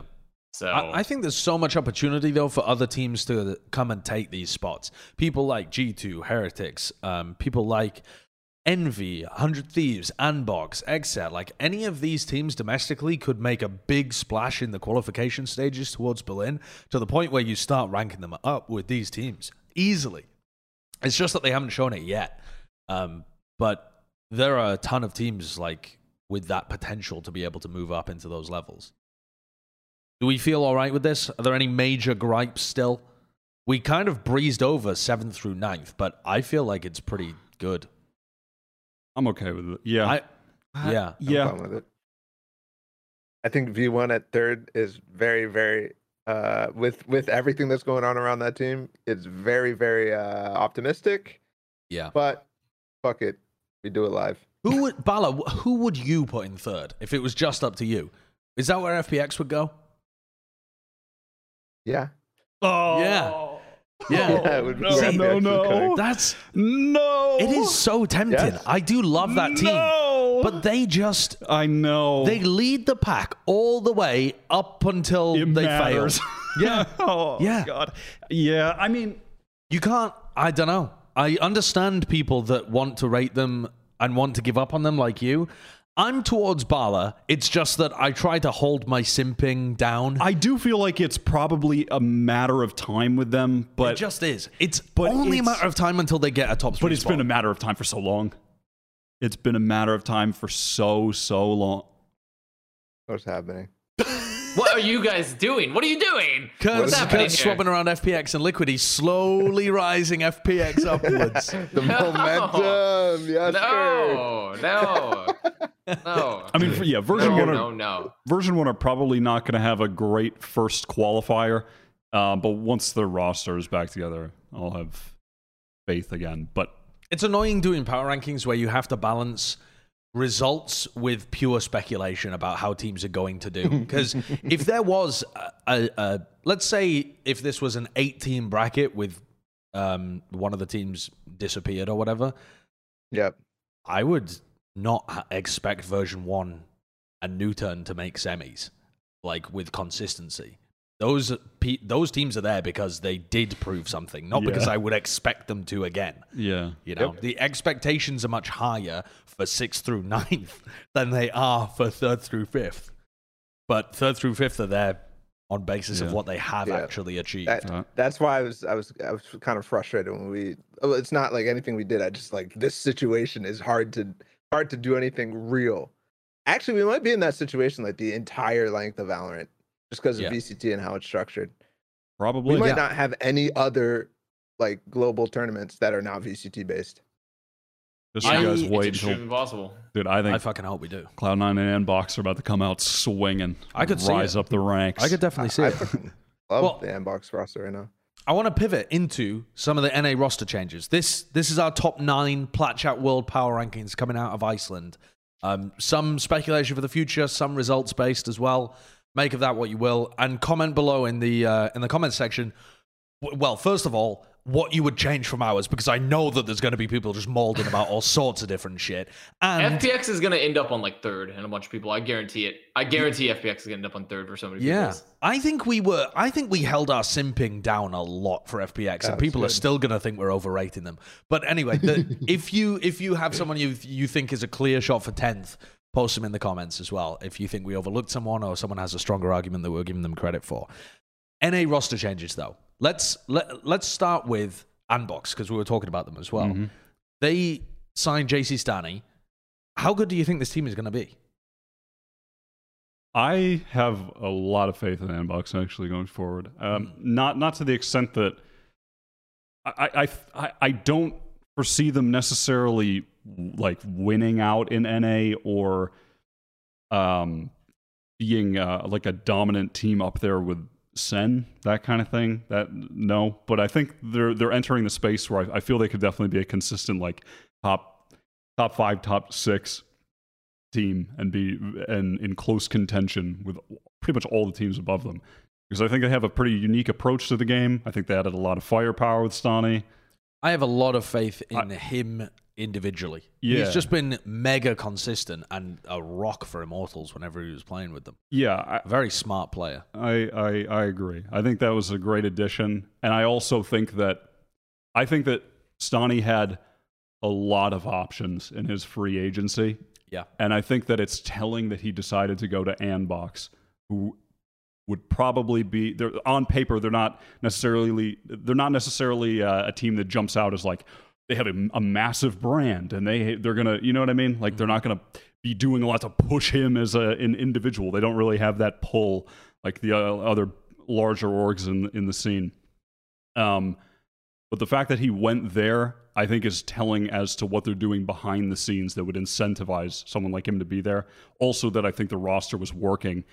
And I I think as of you know when we last saw the model was looking nasty on Duelist. Yeah. Ye was looking mega consistent on Sage. Mhm. I think their roster is really good. I think Stani adds like a, th- a third piece of sick firepower to to go alongside those two. And they again they have a unique approach to the game. They they actually they put in the effort to approach the maps with their own unique comps and also um, uh, with unique setups with those comps too. I mean, through through the qualifier run, we saw plenty of rounds where they just had a unique little utility play that I've never seen any other team do. They just thought of it themselves, and it would win around. Um, and if they're the type of team that's doing that consistently and putting in the effort, I have a lot of faith. And their supports are their supporting players are great too. Like Vice had a great tournament. I I am definitely excited for the Andbox roster moving forward. I, I think this piece is a, a perfect piece for them to be slightly better where they need to be because honestly, they were bringing Sentinels to the brink every time they played them. They beat them in Challengers too, right? And then they they lost to them in the lower bracket or something like that when Sentinels made the run back up. But Boy is the guy who's getting replaced on this team. Am I not? uh, Yes. Yeah, the controller Yeah. he used to play Yes, Omen and Boy. Asher for them. Yeah. Um, so JC Stani coming in to fill that role, I'm kind of disappointed that he might. I mean, he still might play Sova in some places, but he was also a really good controller. Um, and also played Jett, but I don't think that you know we're gonna swap. Was it Vice or Yay off? Of, It would be uh, Yay. Yeah, Yeah. Yay. They're not going to swap Um, Yay.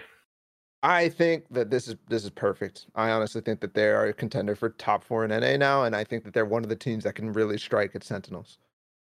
Uh, JC Stani also had a tweet where he was um, he he power ranked the other North American teams and and their expectations. Um, I don't know whether you can find that on JC Stani's Twitter account, but he had he didn't list himself. Obviously, he didn't list Andbox, but then he he went through all the others.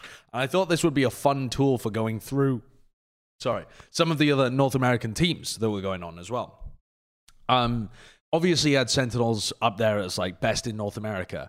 And then his other tier one teams, a lot of the people, like as you work down the list, a ton of them have made recent roster moves and shuffles all over the place.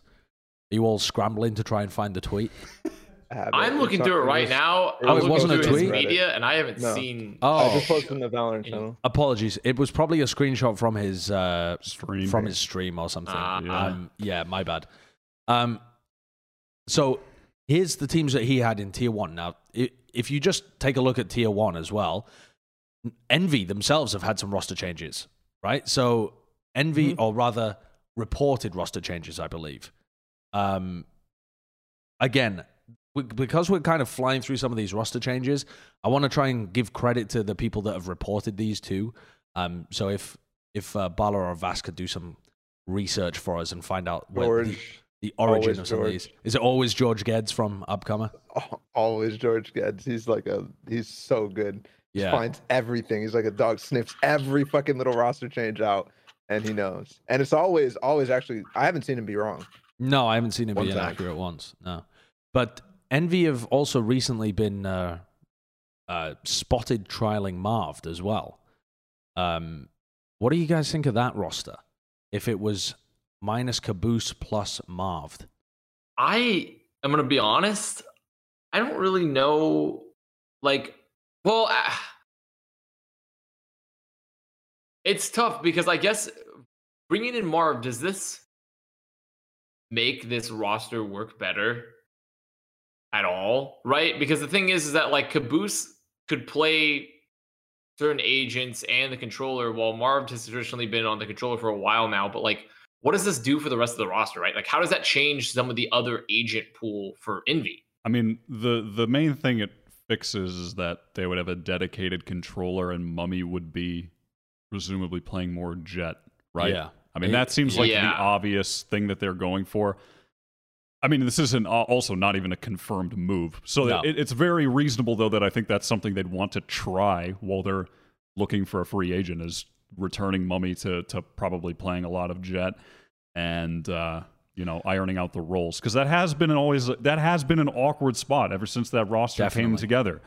Uh, since day one, that was something we were talking about, that there was role overlap with Yep. Caboose and Food, and it's, or Victor now, sorry. And it's, uh, that's a, that's an awkward situation that they've been trying to rectify with an an immense amount of role swaps for the last however many months, Uh, yeah, Uh, like eight time, months yeah. now, and And they had Mummy opping on Astra and opping Yeah, on Omen and all sorts of stuff like and that. And also Mummy was still his opping is still nasty. It is, I mean his his actual just raw op aim. The last we saw it was fucking crazy. And I think a lot So- of the North American teams are, are just sticking to Jett. The the meta has been I mean, Jett was the most picked agent of Masters 2. If you're not running a Jett, you're missing out on a lot that you can do with the op, but also just dodging a shit ton of utility, playing in angles and catching people off guard, being able to, yeah, there, there's just so many, the Jett knives as well. There's so much stuff that that agent could do that aren't available to other people that I think Envy are probably going to want to lean heavily into that. Go Yeah. out on a limb and say they're not going to pick up Marved. I, I just don't think that's a good fit. I, I, I think they're friends or something. I know that FNS is good, close with with Marved and whatnot, but I I just don't think that's a good fit. I think that'll make them way more.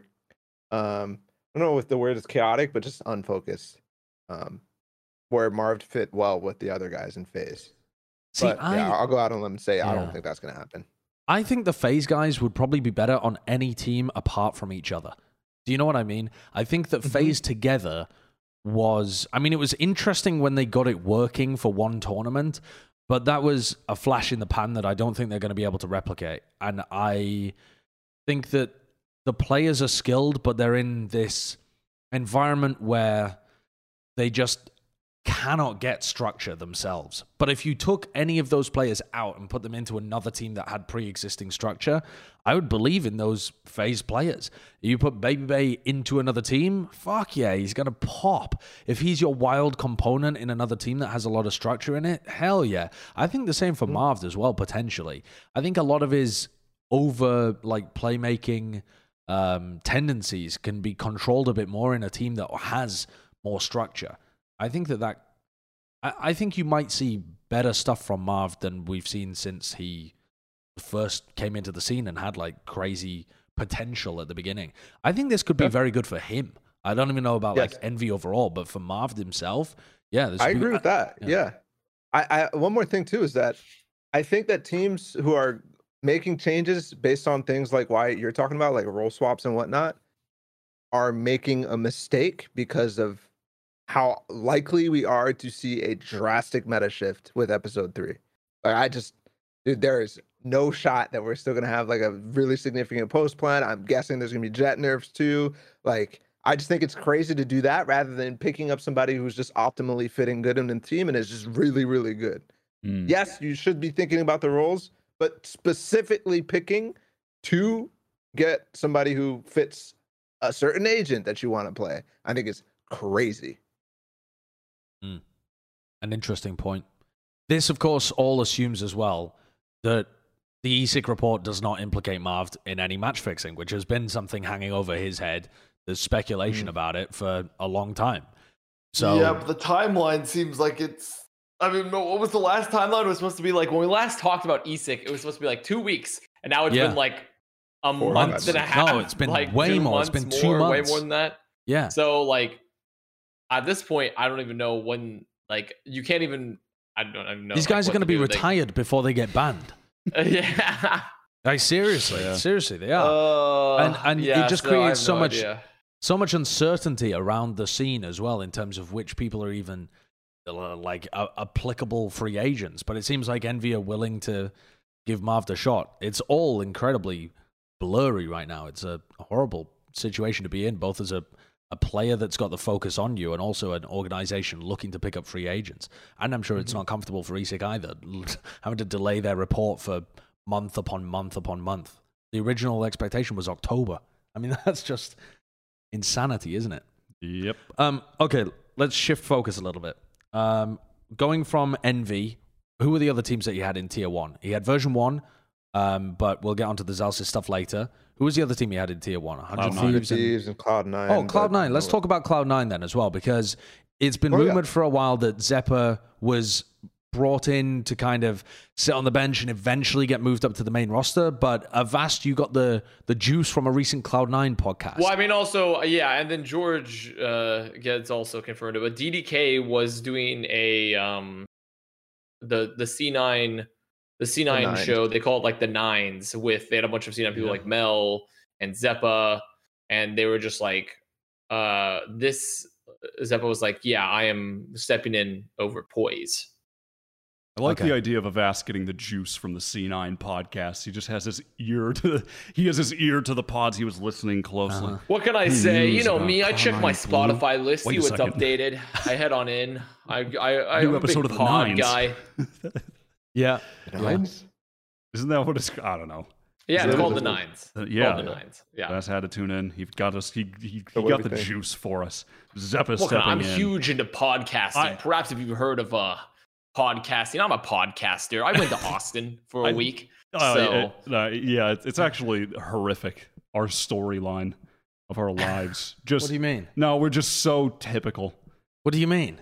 Just living. we White were- guys living in we were- Austin we making li- podcasts. Yeah, we were Right, li- right. living in California. Oh man, we got to relocate during the, the pandemic. Let's Mm. go to Austin so we can record our podcast. it's just so Yeah. corny. It is very it's corny. a tragedy. And then also, oh shit, I need more money. I guess I got to be a live streamer. it's just awful.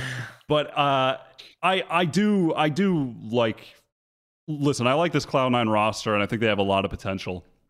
And a lot of people are investing in the xeppaa Valorant stocks. I'll tell you that. Yeah. Because he does a young player, a lot of potential, was upcoming in CS. He was sick there. So a lot of expectations coming in here. I will say, though, disappointed that poiz got about 20 minutes to play with them, played very well, and now he's fucking gone. Uh, they should have started him a long time ago on that roster. They didn't. They brought him in very late. He played really well while he was there, and now he's gone. But great free agent with a lot of potential on the market.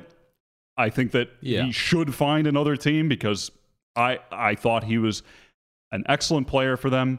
I think that where I also think that the errors he was making were they they were they couldn't be more obvious. So I think they're very easy to fix. yeah. and it was also experience errors, I yes, think. I, I absolutely yeah, I absolutely agree.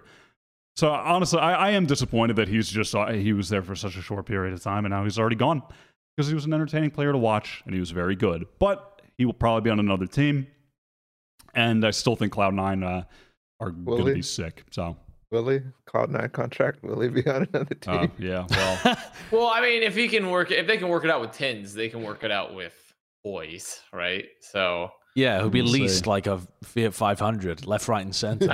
we'll see. the Ford Fiesta treatment, as Avast said. uh, um, yeah, that that team, I'm very excited to watch xeppaa play. Honestly, we haven't seen him play yet within Valorant, so I'm excited.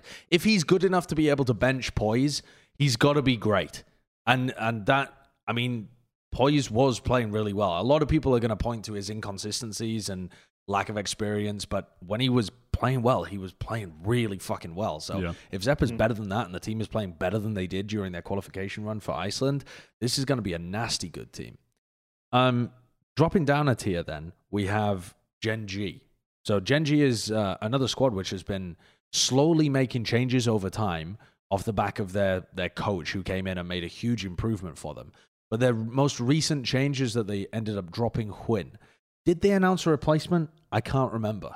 Has No. anything been I don't reported think about that? Nature, nature. Oh no, nature. That's right. It was, wasn't nature, but wasn't nature signed before this, or was he signed after? They benched Twin, then Nature got signed, and then they released. yeah, that's what happened. So they had Okay, signed nature before this, and then they officially released Twin. So yes, it is Yeah. nature. Yeah, sorry, I forgot about that. But yeah. So really, all that's all that's really changed is that Huynh is just officially a free agent. Um, Yeah. how good do you think this team is going to be? They, they what? They placed third in Masters One of uh, for North America. Then we had high expectations of them coming into the qualification run. They didn't really live up to those. Um, I I do really enjoy how Nature was playing on Immortals. He looked like a good talent. Was able to IGL as well, so I don't know whether that's going to take some um, some weight off GMD's shoulders. It seems like a move that makes a lot of sense to me. I guess Nature is going to be playing Duelist with Sean, Well, that's the thing. The, and GMD goes Smokes. Uh, well, I, I I am a fan of this roster move. I think it's I think it was a good decision. I think it opens up a lot of possibilities for the team. They have players who can play a number of roles. Sean has the availability to go back to the Sova Breach if he intends on doing so. GMD can play the Duelist. He can play the Breach as well. He can play Controller. Nature can play Duelist. He can play uh, the Sentinel. koosta was experimenting a bit with other roles, and though perhaps the the Sova switch with him didn't work immediately, also still relatively new to the game, and he could certainly still adapt to more roles as time goes on. I think that they have a lot of availability in that respect, which makes them a bit more, uh, you know, meta proof. Like I think that they have the ability to adapt. I also think that it'll be nice, possibly for GMD to have to, yeah, like not uh, necessarily be the in-game leader. I know that MC, as the coach as well, likes to be very experimental in, in how they approach the game. He likes to try a lot of different comps. So I think this is a good move. I think it opens up potentially Sean to go back to the Sova, which would be great. GMD to try dual scan, which would be great. I, I don't see how it opens that up though, because if Sean goes to Sova, it puts Mikhail in a really uncomfy scenario. Like, what does he end up playing? Controller, which he has done. KAY/O. Yeah. KAY/O, yeah. Or he plays Some KAY/O. KAY/O. Yeah. I don't know. Maybe I'm thinking about things in too much of a structured meta way as well. When a lot of the compositions that we're seeing recently have been with like double, not double controller. I fucking hate that terminology, but like Viper and a different smoker as well. Like maybe they're just going to play that kind of stuff where it, it frees up the roles and makes them a bit more free flowing on the team. I, I think this is going to be more of the same for Gen G though. I don't think this drastically changes. Things. Really? Yeah. Okay. Yeah. I'll, I'll, I will hold the opposite opinion. Yeah, I think, I think that this, this, is, is. probably going to be a. I think You think this this is is, going to be the change. thing that tips it for Gen G to be able to be consistently tier one? Um, I, I I don't know if it's going to be the thing that makes them. Cons- well, I definitely think that this is a, a, a step in the right direction. I think that this is a good move. I think this is a good move. Um, I just don't think it moves the needle that much. I think it's a good move, but it's a small move, and I I think Gen G are good at making small iterative changes to get better as a team. But they're still pretty far away from like cracking into being an elite team in North America. I think that you are overvaluing the stage two results by a long shot. where they because- underperformed a bit. Yeah, they underperformed, but they they didn't play. They didn't catch up to the meta. They didn't do anything like that. And I feel like once they do, it's just like they're back back in a top four situation. Hell, so oh, man, I don't know. Just thinking about if you do want to think about like just some of the just some of the potential options, like on some of the maps, depending on what they run. They, you know, if GMD is still, I mean, GMD is obviously still insane. He was really good on them. he's good.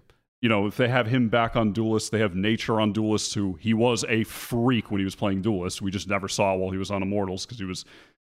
I he kind of and from what Stani had said, I remember he kind of just opted into like, yeah, sure, I'll I'll be the in-game leader. I think he just was Yeah. okay with taking over for Stani and doing that. Yeah. Um, and then also, uh, you know, playing a different role, like a, a potential duelists of GMD in nature sounds pretty nasty. If they want Sean to play the uh, initiator, play the Sova, that like, Yeah. I, I don't know. I think that this is a, I think this is a good move. I, I think this roster should be pretty sick. Okay. I think honestly, I think all, a lot of the NA teams are just making good moves right now. I think they're they're making the right decisions.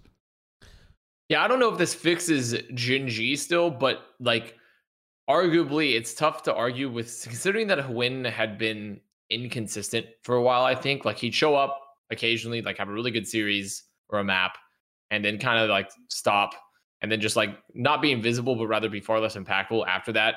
I felt like Gen G also built the way they played very heavily around like win and it did not like they were like they were still very much dependent on like okay we're getting our Jett in but in very traditional ways uh and we weren't really mi- mixing it up in terms of how we were changing up our ancient composition or how we approach maps.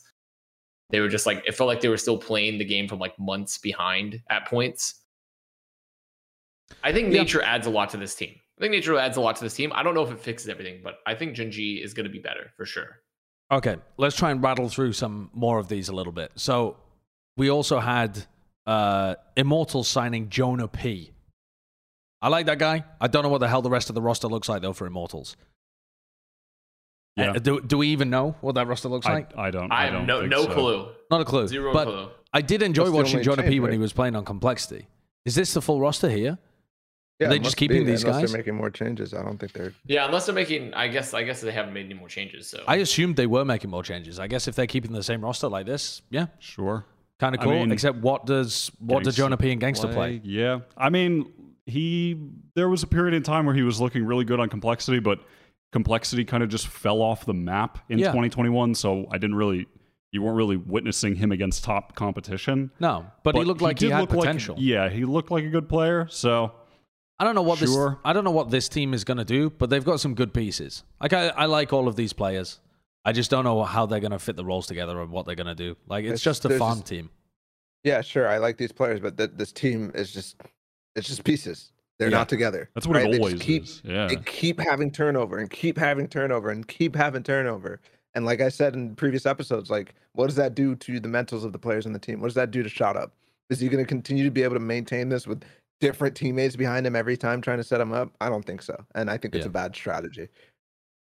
That unfortunately though is the way of the Immortals Gaming Club. Um, yeah. uh, what else we have? NRG. That was there's uh, some interesting stuff going on with NRG and XSET as well. Um, I want to start with XSET actually though, because with with Weeded being out of the picture, I we all kind of assumed that JC Stani was going to be able to fill that role uh, or going to want to fill that role, and instead they've gone with dephh. Who or what was that in the background? I my gotta go the check the dog was barking at something. I'm not sure. I'm not sure what, but Your dog's just lost your eating a mind. gallon of Nutella and is puking up everywhere. I think. No, maybe I don't think that's it. She probably saw like another dog outside or something like that. And she's just like freaking out. Um, yeah, I think the XSET change is really interesting though. Adding dephh to XSET is I've I love watching dephh. I- He's a talented player and IGL, and it's so unfortunate that his team just sank. I Yeah. agree. I think this is a This is great video. Roster reveal is silly. what a this is a silly roster reveal. Yeah. I, this uh, I, I this is another good move. I think. I think this is the best decision, best decision for XSET. Uh, Really? Just yes, I do. Yeah. What is, what is up? It's just up mind as as I, I, as the commentator. I I think that XSET needed uh, a, a a more experienced IGL with perhaps a bit more previous CS:GO slash TAC FPS TAC FPS experience to uh, round out their their actual gameplay because individually they're good, individually they're creative. As a team, they're creative, but what they needed help with was formulating their attack sides, and I think they need You're an making the point that I leader. would like to make. Like, uh, but I feel like you should be making the point where like. But dephh plays Cypher and Twyfo's on the team. it's like, what no, are they I gonna mean do that doesn't really roles? matter. I think dephh has played a little bit of Omen and shit before as well, hasn't he?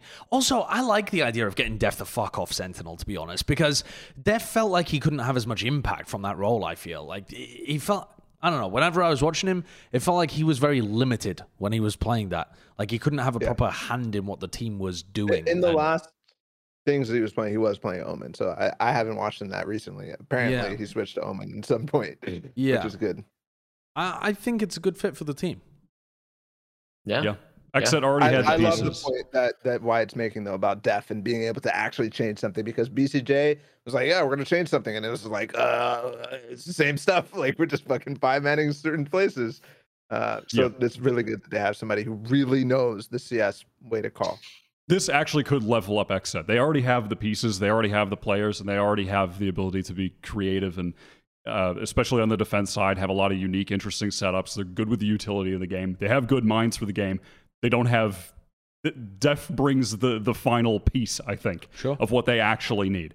Um, I I think that this could actually this might be the change for XSET. This might take them over over the top because really all that was remaining for them was their attack halves just sucked. They were really bad.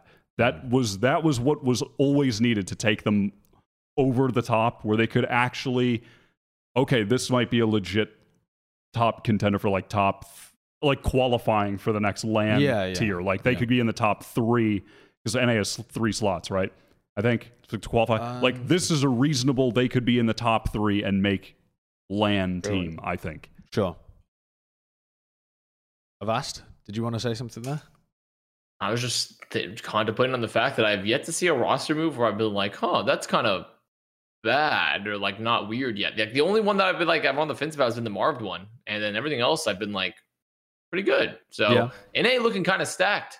Okay, what about NRG? They they have not solidified who their fifth is going to be, but they recently lost Daps, who was their IGL mechanical master, etc., etc., um, who stepped down and is retiring from professional play. I don't know whether that means he's looking for some coaching slot or whatever, but he's uh, yeah, he's he's not going to be a pro player anymore apparently. So I don't know whether that was planned for NRG. They don't seem to have a replacement immediately lined up or anything. Uh, there've been reports about them trialing what jammies and some other people as well. Who are the other people that were like leaked? I, I- I, I haven't. I mean, been seeing Jamie's has been trying out for every team. It Oh no, like. sorry, Yeah, it was Jamie's Jammies was trying the for. FaZe or something, wasn't he? He- yeah, there was Yeah. some, Yeah. some some leaked screenshots. Yeah, sorry, I think I was mixing that up there. I don't think that Jammies has been trying for NRG, although I don't know. Um, oh, here we go. George Geddes again. Former Dignitas player Rara has be- has trialed for the squad. Dude, Rara is a very good player, He's Absurd. That guy is extremely good. Nasty. But also, He we haven't really seen him play anything other than Reyna, have we? Like, also, dude, have we seen him play any role that actually requires like utility usage and team play rather than just rifling and, and getting into crazy Does he need positions? To? Like fuck. I- I don't know. to? I mean, I don't know. But that is that what NRG needs? Do they really need just another guy to go kill? I mean that. dude. Their squad is Tex, Android, I know. rah rah. If they had that shit, bro, I would rank them. I don't care. And Like, that is s0m and EU. That- Yeah. I mean that. Yeah, maybe, but they might. I. Who takes over calling? That's my I big question. yeah. I, Do they have a I mean, better they need understanding of the game? probably call? EU. No need to call when you shoot real good. I mean, E. e EU did shot call for the T1 yeah, Academy he- team and stuff, and for right? T1 when he was with them briefly. Yeah. Um, so I presumably it would be EU. Sure, I don't know. Uh, this I feel this this roster should be fucking crazy. I have. There will forever be high expectations, I think, for this roster because it's just on paper, it's absurd. We've seen every player on this roster have just Vanguard needs to investigate their PC moments. It's just a ridiculous team, but I'm just waiting for the big moment. I'm If- waiting on the yeah. big result. It feels like also, they should be molded over. because of Josh RT, right? Like everyone said, Josh RT should be such a hidden gem He of was a working with them for a while. and from like reported. maybe he just hasn't had the, the piece of marble he needs to sculpt his David. yeah, yeah. Or maybe there've been some like conflicts with DAPS and stuff as well. Those kind of things could also hasten uh, moves like this. I don't know. It's it's a it's a weird one. It's a weird one. Uh, the other one would obviously be like FaZe potentially looking for a, a fifth after Marv thinking of moving over to other teams. Who the hell knows what's going on there?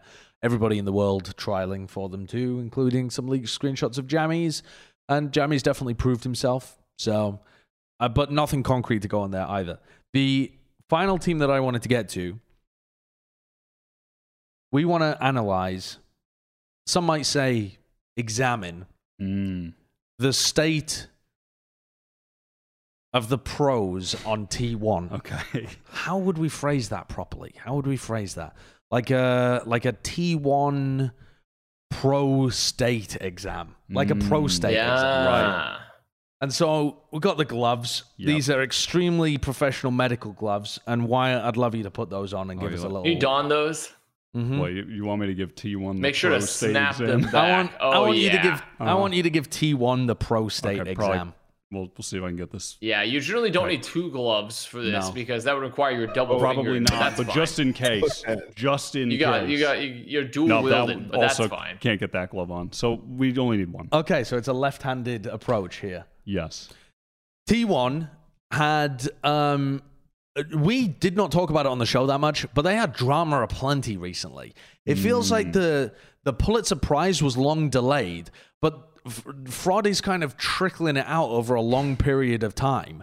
And then there was the, there was all of this shit that I think he was talking about on a podcast or something of uh internal harassment within the team and Spider feeling very uncomfortable, threatening to, or not threatening, that makes it sound too, uh, too uh, one sided or in, uh, aggressive for Spider. But Spider was just saying that he wanted to quit multiple times, but the, they persuaded him to stick with the team. Apparently worked out their differences, but then also Dazed has now left. What the fuck is going on over there? Doctor. Doctor? Whoa, what's going on over What- there? Dr. Doctor? Valorant, Uh, what's going on in T1? What do they need to do? Please analyze the state of my pros. Well, I think the first issue, the main issue that it has always seemed to, to, to, to be the case with T1 is that who is the who who is who's steering the ship here? Who is the one driving T1? Who is the one with the vision? What is the vision really? Uh, that that has been a question I think about T1 for uh, almost since the beginning of their existence. Yeah. I mean, I, I just like who was the like- one who brought Spider? Like the bringing in Spider was. It's not that Spider's bad, but like that was a strange move in itself. And then It was. it's like this odd mix of bringing in the old guard from iBUYPOWER, but then also Spider somehow fit into that. But then they, you know, like they trialed EU for a little bit, but they didn't go with him. It's just been an odd. It's been an odd uh, uh, roster in, regar- in regards to their decision making. Obviously, all the issues behind the scenes. It just doesn't seem like T1 has ever had a good leader behind them, keeping everything in line. They have a vision that they're going to execute. Yeah. It's felt very messy for this entire year. it seems like. you could say What, sorry? schizophrenic. Like they're just going on two different.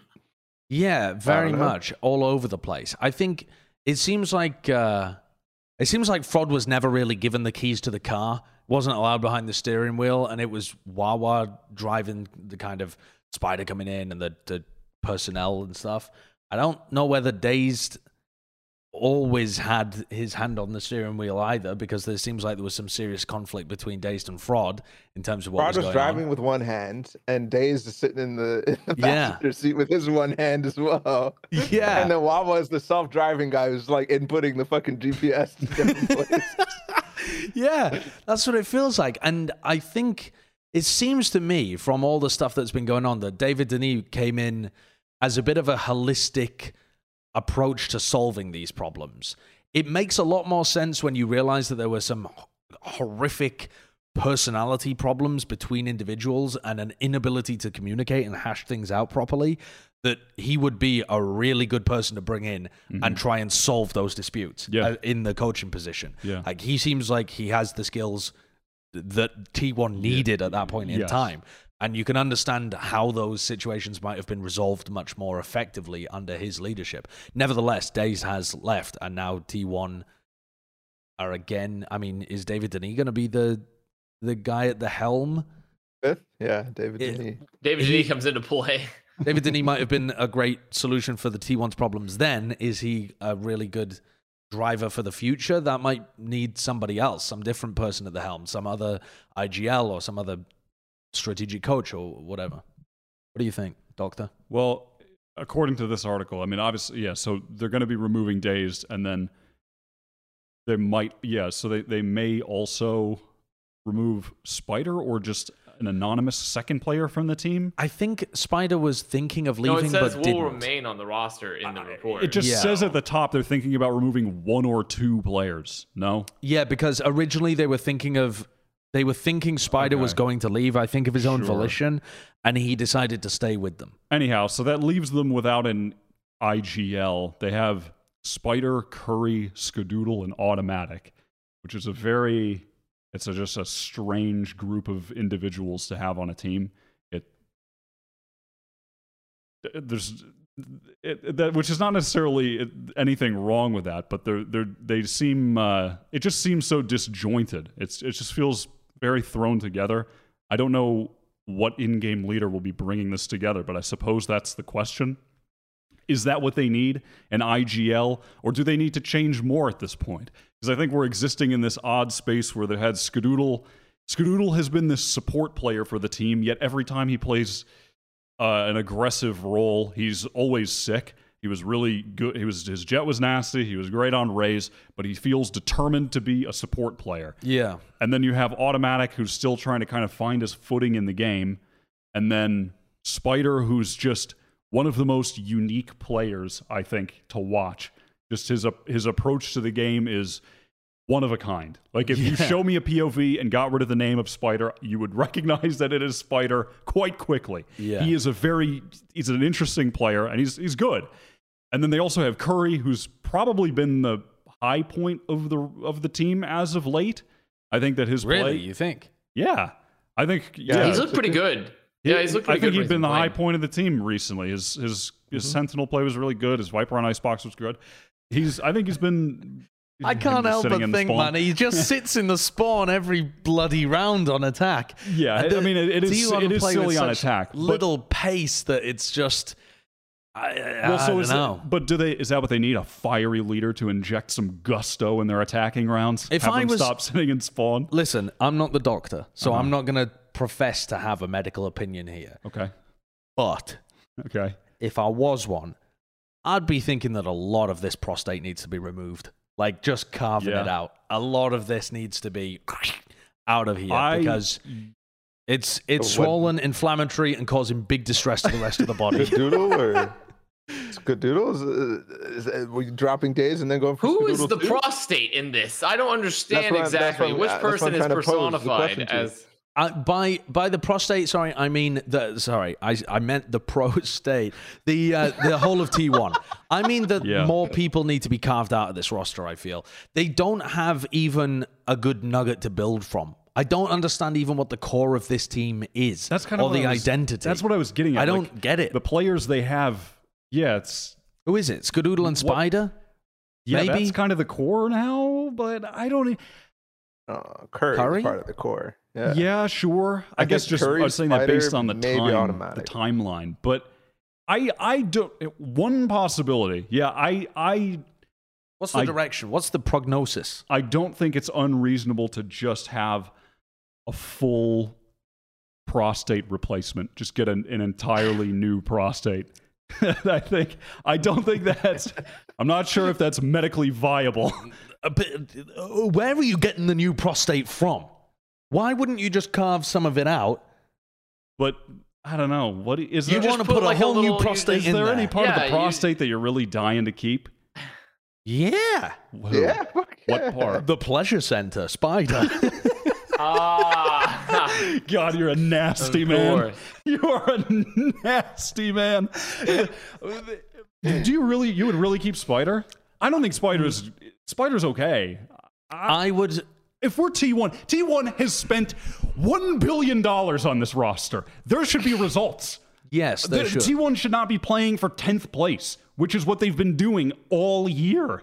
They came into the game, we're signing Brax, and, and we're we're signing him for three million or whatever the fuck it was. And then they bought all the old iBUYPOWER players, they bought out automatic from Gen G. They've spent a shitload of money on this team. They should be gunning for top we should be going to we, we should have berlin possibilities we should have champions possibilities that's that's what is seems to be the idea from the organization Yeah. i feel like the organization has they committed to Valorant on day negative 50 Yeah, when they they, did. signed Yeah. Brax. They, they they are in this for the the actual win. Then Like, they but- have but failed utterly they have, and Yeah, they have completely. absolutely failed And on all on all accounts. They've made bad roster decisions. They have bad leadership and bad gameplay a lot of the time. Okay, but the, the, it oh, seems off, to me Jesus. it's true. Am I am I am I off? Oh, just go fuck it off. Like, I you mean, go. you're My point is- he T1 head coach gig now, pal. That's My what I'll tell point is, you. if th- there there's a, I think it's a viable option for them to just remove the just remove the prostate, Dignitas? get a new one. oh right. Just hit the Yeah. reset button. Okay. There's a shitload of talent in NA on a lot of the un, uh, unsigned even lower tier teams. I think that you could. I think it's more reasonable to s- potentially build something new at this point. Yeah. I don't. There's no player on this team that I'm dying to keep. May, I, I think the. I think Curry has been good. Maybe keep him and I don't know, maybe Curry and Skadoodle if Skadoodle, but I don't understand Skadoodle's desire to want to play Astra. I don't understand it. Yeah. He is just one of the But are we players. sure it's Skadoodle pushing it, or if it's just because of the fact that the team feels like they can't play it, so Skadoodle says, "I'm going to play it because like I'll try to flex for the team." Right? Could it be an issue of Skadoodle saying, "I need to do this because my team is incapable of functioning well around like they can't play it, so I'm going to be the one to step in and do it." Right? Like, what if Skadoodle's in a roster where he doesn't feel the need to flex off of Duelist and he can be on Duelist full time?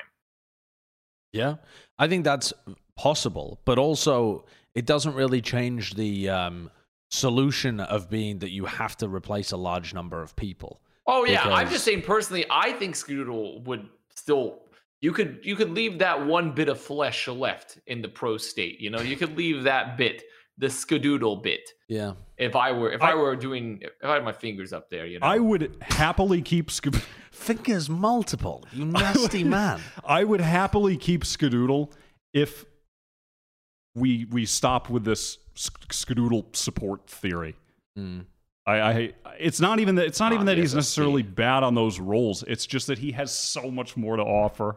It's painful. Yeah, So I, I that would be the main that would be a, a caveat to keeping him. I think. it would be cool to see them pick up one of the rosters that still has gaps in it and use some of their existing personnel to fill those gaps. Like if they had picked up, I don't know, if they had picked up who's one of the teams that just made a, a change. If they'd picked up the XSET lineup or the, the some of the players from NRG or whatever, and tried to combine a pre-existing roster with theirs to make something that was better than both sides of the parts. Um, I'm sure there are better examples. Wasn't than the ones that I just also listed. on T1 Academy? By the way, Yeah, I think so. Yeah. right? like come on, man. yeah, they've Uh, it's just painful. They had EU and Rara on their academy team, man. yeah. Like, They've passed come over- On. I feel like their problem is that they just picked up a load of players that were known in CS that didn't transition effectively whatsoever. And- And the automatics Hey. might still be. Go on, ball. Imagine if it worked though. Imagine if they got the iBuy power core and it worked. That shit would have Yeah. blown the Yeah. fuck up. So Very hey, true. good risk in my No, mind. it was it's fine to go for that, but I feel that they have meandered now in trying to revive the corpse of iBuy Yep. Power for long enough. And having now discarded most of the major pieces, it's time to really address whether or not your necromancy skills are even applicable anymore. And so go for something fresh and new.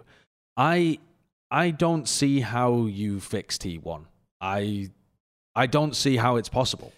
I don't think that their expectations and what they have can ever align. I just don't think so. Uh, Yeah. And at some point, I- yeah, I, I think agree. they've got to face that too. I, I have a very structured approach here. Drop Skadoodle, bring in a passive IGL, and bring in a- ends. Just start start fucking going for it and just build this team up. Build like a mixed Korean Western team. spider, Oh, I forgot ANS, they have and ANS. bring Yeah, a I forgot passive they have I have no, I have no idea how good Ants is at the moment, but Yeah. probably a talent worth investing into. And also, I feel like you need to commit to the the addition of Spider at the beginning was so weird because you have all of these like old veteran CS players, like old timey NA pros that are part of the old boys club almost. And then you're just throwing in not just a new player, not just a rookie player, but a rookie Korean player that doesn't even vibe with them on a like cultural North American basis. That was always destined to cause problems. I'd love to see them lean more into a mixed young roster and mm-hmm. try and put Spider more in his comfort environment by injecting a lot of hungry young talent that comes from a variety of backgrounds into this team. I, I I, don't want to see them if- go for just proven talent at this point. I No, think you have they- to take a, they need to a punt. They need to put, yeah, they need to put the uh, the money and effort that they put into buying a lot of these players out and uh, into uh, Selling them. into uh, Selling no them. into, into into scouting and actually uh, building up the young players that they have, you know, Yep. missed out Give, on. give up until on dreams point. of champions. Give up on anything Yeah. like that, and just and just Definitely. grow a, a, Because a I- smaller. There, there are fr- I mean, there are crazy free agents out there. that Yeah. They can. De- I mean, Rara is a free agent. They- Caboose is a free agent. We did. Sure. Well, supposedly Caboose is a free agent. Right, right.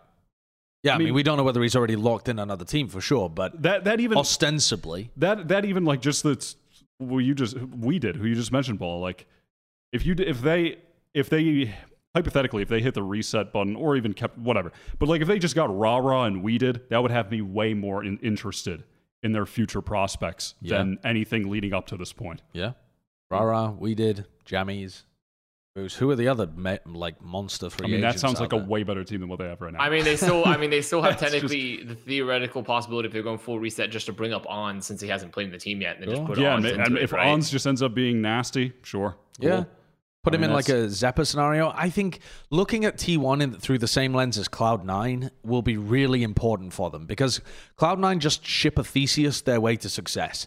They had a really they they invested in a poor roster at the beginning. Okay, they didn't spend as much money as T1 and it was clear that that roster did not have the room to proceed even though they had a player that was fantastic and they slowly replaced it piece by piece over time until they kept only one player who was IGLing for them and had an entirely different roster around them and even then continue to iterate and have become good. That's the kind of transition that T1 need to undergo, I feel. But they also need someone at the helm who is just good at being able to do that.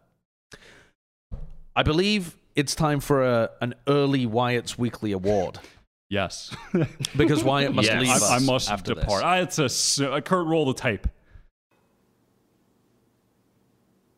Oh, I didn't see you there. It's time for Wyatt's Weekly Award.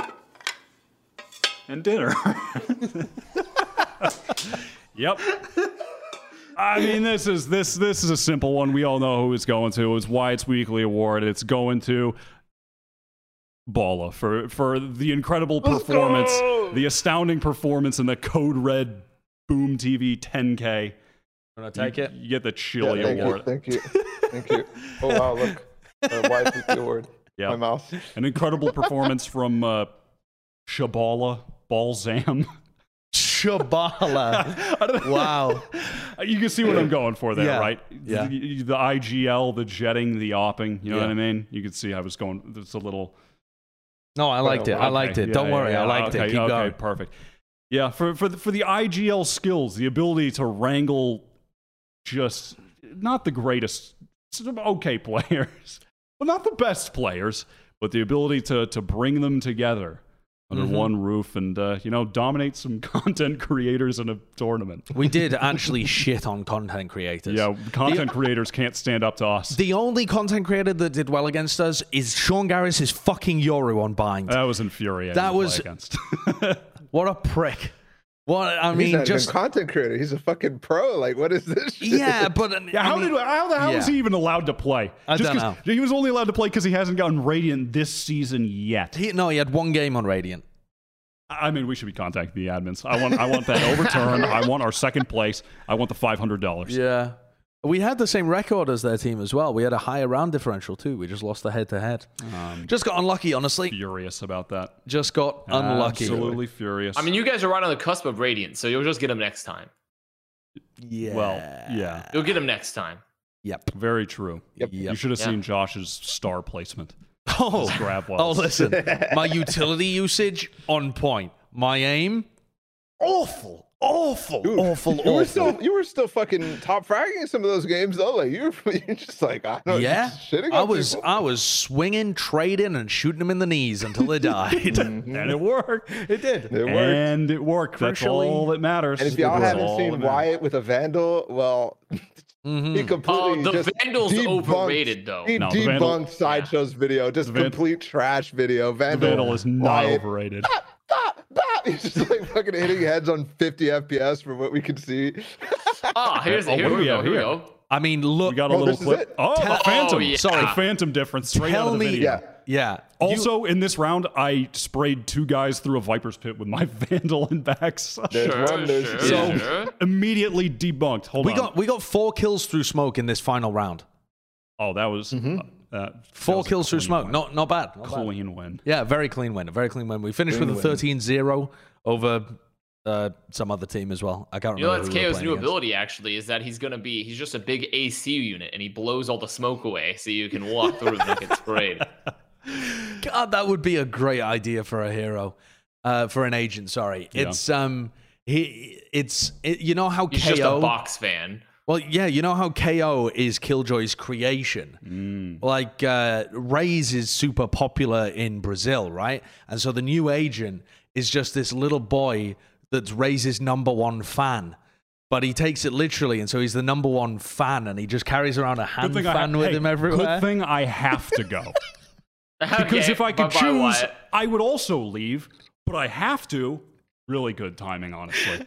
I have to go Okay, now. all right, goodbye. Okay, bye bye, Bye, Wyatt. Wyatt. There we go. honor Goodbye. Your award. I'm gonna dominate the middle of the table now. Okay, we've Yeah, got take another the middle. We've got Alpha another few Chad things to be able to get through, but we we are we are mostly through the end of the episode. There's a couple important things though to take a look at. Uh, first one is Zellsis' punishment handed down by Riot. So we we ranked version one pretty highly when it came to our world power rankings based on what they were able to achieve, you know, domestically and within um, and within Masters Two uh, Berlin. Uh, sorry, Masters Two Reykjavik. But the thing that none of us really realized while the tournament was going on is that Zellsis had made some offensive remarks to staff who were at the event. Uh, those remarks have not been recorded or posted anywhere, but Riot specifically used the terminology of uh, players are not allowed to make remark. discriminatory, but they also said sexist or racist. So, presumably falling under at least one of those categories. And if it wasn't both, I'd be a little annoyed if I was Zellsis. I know that that is a an odd uh, stance to take, the the pro guy being a dick stance.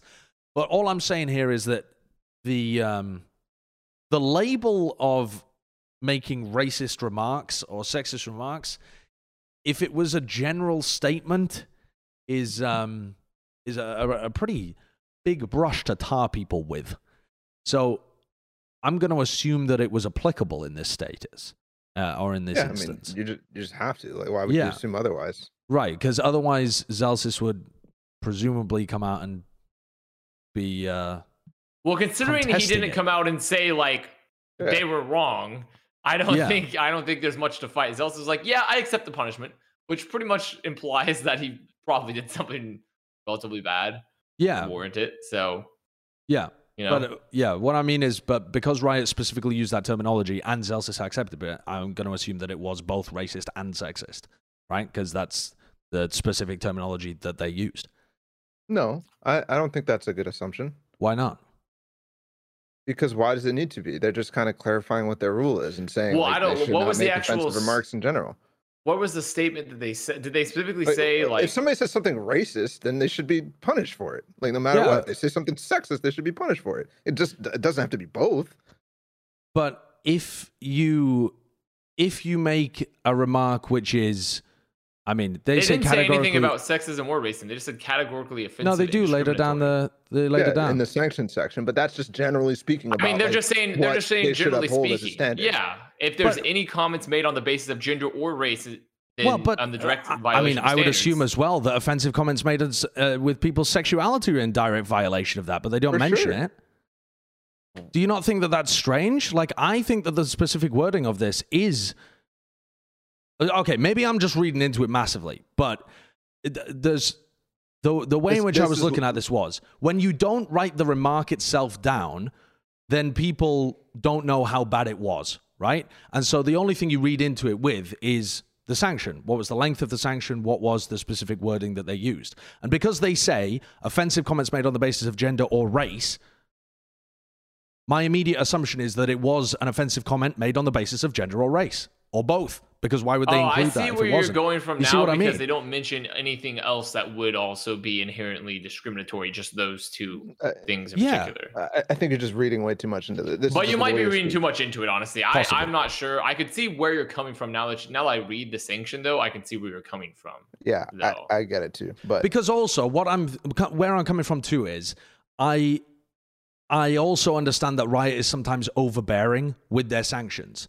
And so even though I think it's very important to hold players to high standards and I welcome punishments like this for players that do make offensive remarks and I think it's a very good idea to crack down early on, I want to also be aware of things like if you do make a sexist remark and then they come out and say that making remarks on the basis of race is is unacceptable, then that also implies that you made a racist remark too, which I think is a, a heavier brush with which to tar someone with. You know, if people later down the line are well are like, well, I don't support Zellsis because he's a racist.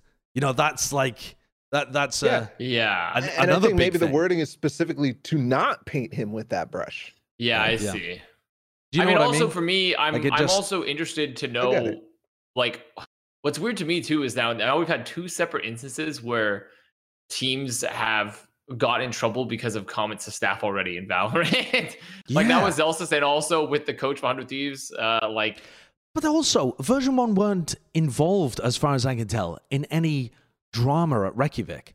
And so, I, I wonder if it was like it could be all sorts earth? of things. It could have been like just a cat. It could have been a casual comment unrelated to the game. It could have been like something about getting them lobbies or like getting them to do Yeah. something. Like there's there's all sorts of situations. But I either hope way, that people like, it's just learn interesting from that we've this. had though. both these incidents so early in relation to staff relation. And also, I'm happy that Riot are willing to like immediately go to bat for admins and staff too, because sometimes I think players and and and like members of organizations are really quick, like on competitive side, are really quick to be like, these admins are so stupid and they're dumb and they don't do the job and just like lash out at them immediately and they don't ever get any support. It's like being the retail worker of the esports world. And like you're mm. out there, like you're working the counter and the register, customers are coming in. And it's like, well, maybe you have that product in the back. And it's like, no, we don't. And then this instance, you're like, no, we have to follow the schedule. And the player's like, fuck you, you stupid idiot. You don't know what you're doing. And then like the, the TOs are like, whoa, whoa, whoa, guys, let's all chill out here. You know, the customer, the player don't want to get too mad. But I'm happy that Riot is immediately being like, no, you're stupid. Fuck you, players. Like, go fuck yourself. Like, actually, here's a suspension because I think admins historically have received a lot of shit in esports that is not necessarily their fault. Though also, I mean, sometimes they do fuck up. So Yeah. it is fair. No, I, I I appreciate it. I think that you've got to get ahead of players being um uh, abusive to or like you you have to make sure that the players understand what is acceptable and what is not. And, yes. And you have to especially at the beginning make that line very clear to people. The players are also the public face of what is acceptable in your game. If the players are um, cheating or match fixing or being discriminatory or you know acting in unpleasant ways, it trickles down into the rest of your player base and also the viewers watching just get that understanding that that behavior is acceptable, which is why you got to crack down on it super heavily. Otherwise, you don't have a game; you just have a cesspit. Um, yeah, Yeah, and, But- and I actually like that it's uh, we don't know what it is because that's kind of telling us that it's not happening. Well, we don't see examples of it already, right? And when you see examples of it and you don't see punishment and you see punishment in various certain situations, like that also, like you're saying, trickles down to the rest of the community because people are talking about it constantly and people are talk- talking like certain people and whatnot. So yeah, I think this is this is good that they're going on it. I would like a little bit more detail because, like you're saying, Josh, like who knows where the scale is, right? Maybe this is a power tripping admin who got mad because Zellsis was doing something I don't know irrelevant. Like we don't know any of that Yeah. detail. We have to trust Riot on this. And, and, And- I think you do trust Riot on this because Zellsis and the rest of version one have just attempted Correct. to fight back against it in no possible way. They have just accepted the punishment and they have, yeah, internally Zellsis presumably realizes that he fucked up in this instance. So, Hmm. yeah, it seems like it's very reasonable. Um, moving on from this as well, there was some Singaporean match fixing going on too, which I believe was also um, on top of some other shit happening in the region recently too. Um, so I I don't understand how Riot came to the knowledge of this occurring, but this was within the domestic scene.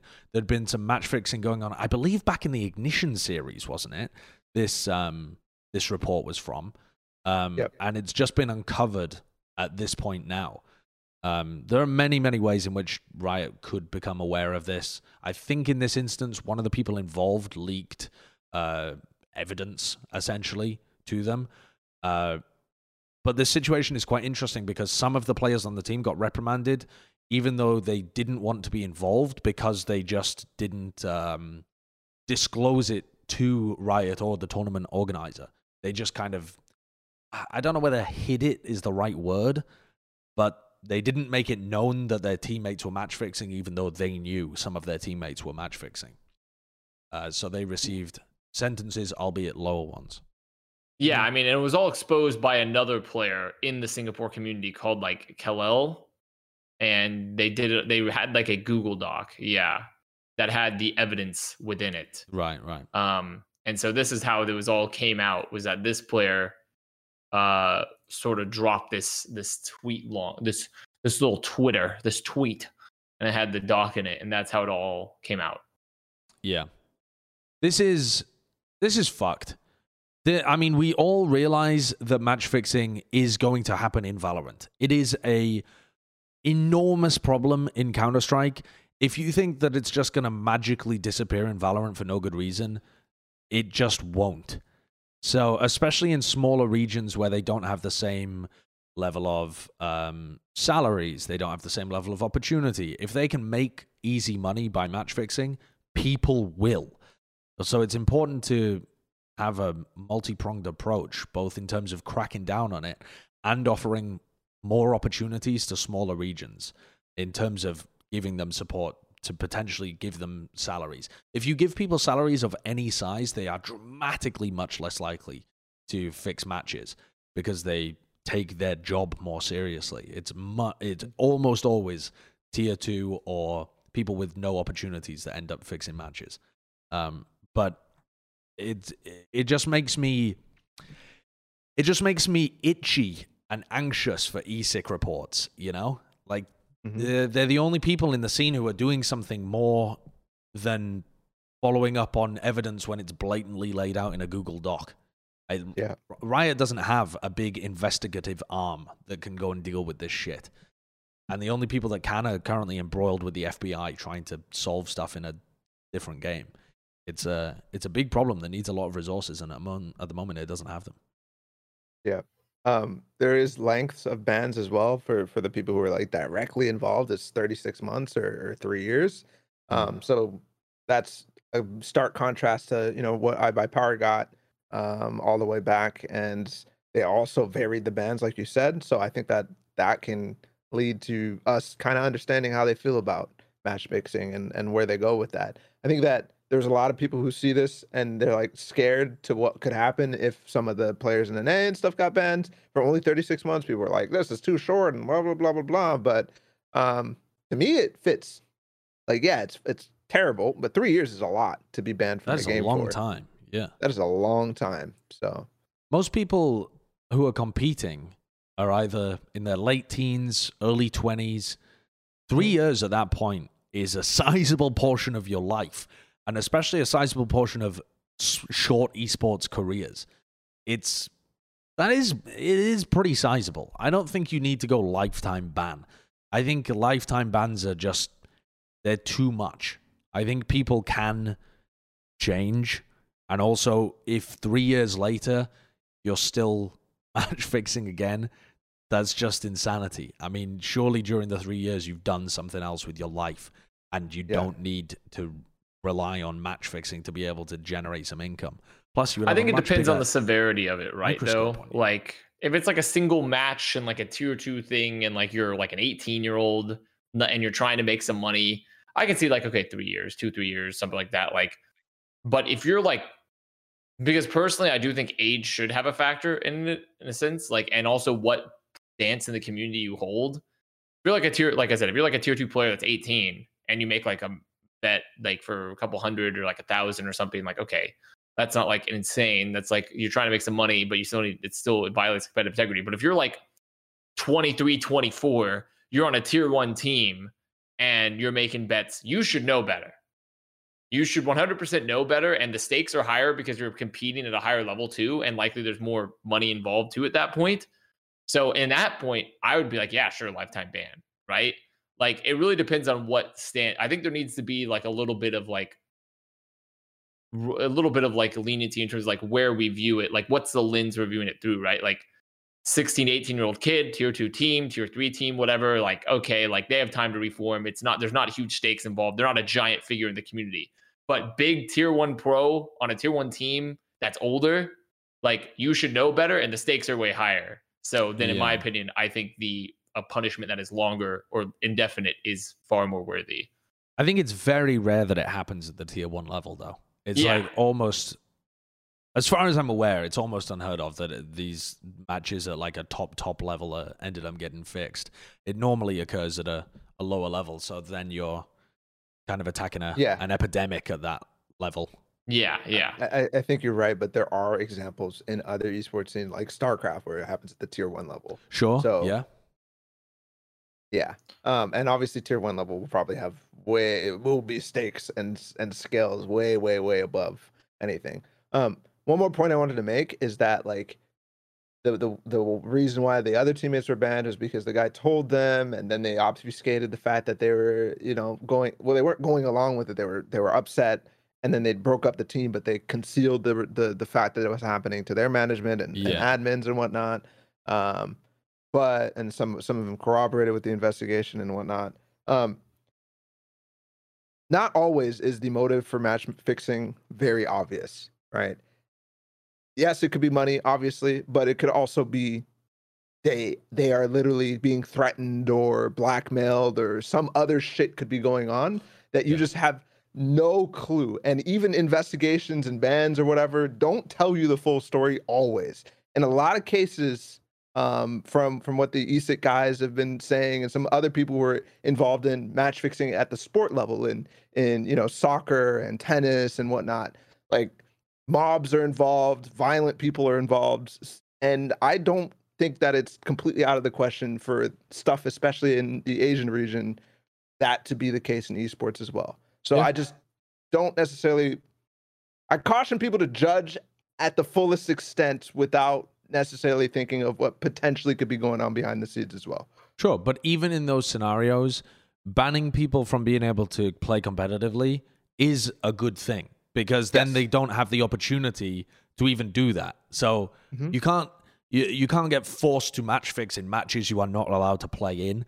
So there is that leverage then kind of becomes missing. There is that Mhm. the, the the the organized crime element or the betting sites that are looking for candidates to fix those matches would have to look and turn their attention elsewhere, which at least solves some portion of that. And maybe you can dig in deeper with the players to try and tackle the root of the issue, which is in some scenarios either organized crime or, or betting websites that themselves are incredibly morally corrupt. It's a horrible side of the game to dig into. Uh, it, yeah, it's absolutely wild. Um, but yeah, the, if you thought that Valorant was going to be dodging match fixing, you were sorely, sorely mistaken. It will 100% happen. Um, another quick little thing here Navi are looking to enter the scene reportedly. Um, who was this that reported this one? Is it George Geddes again?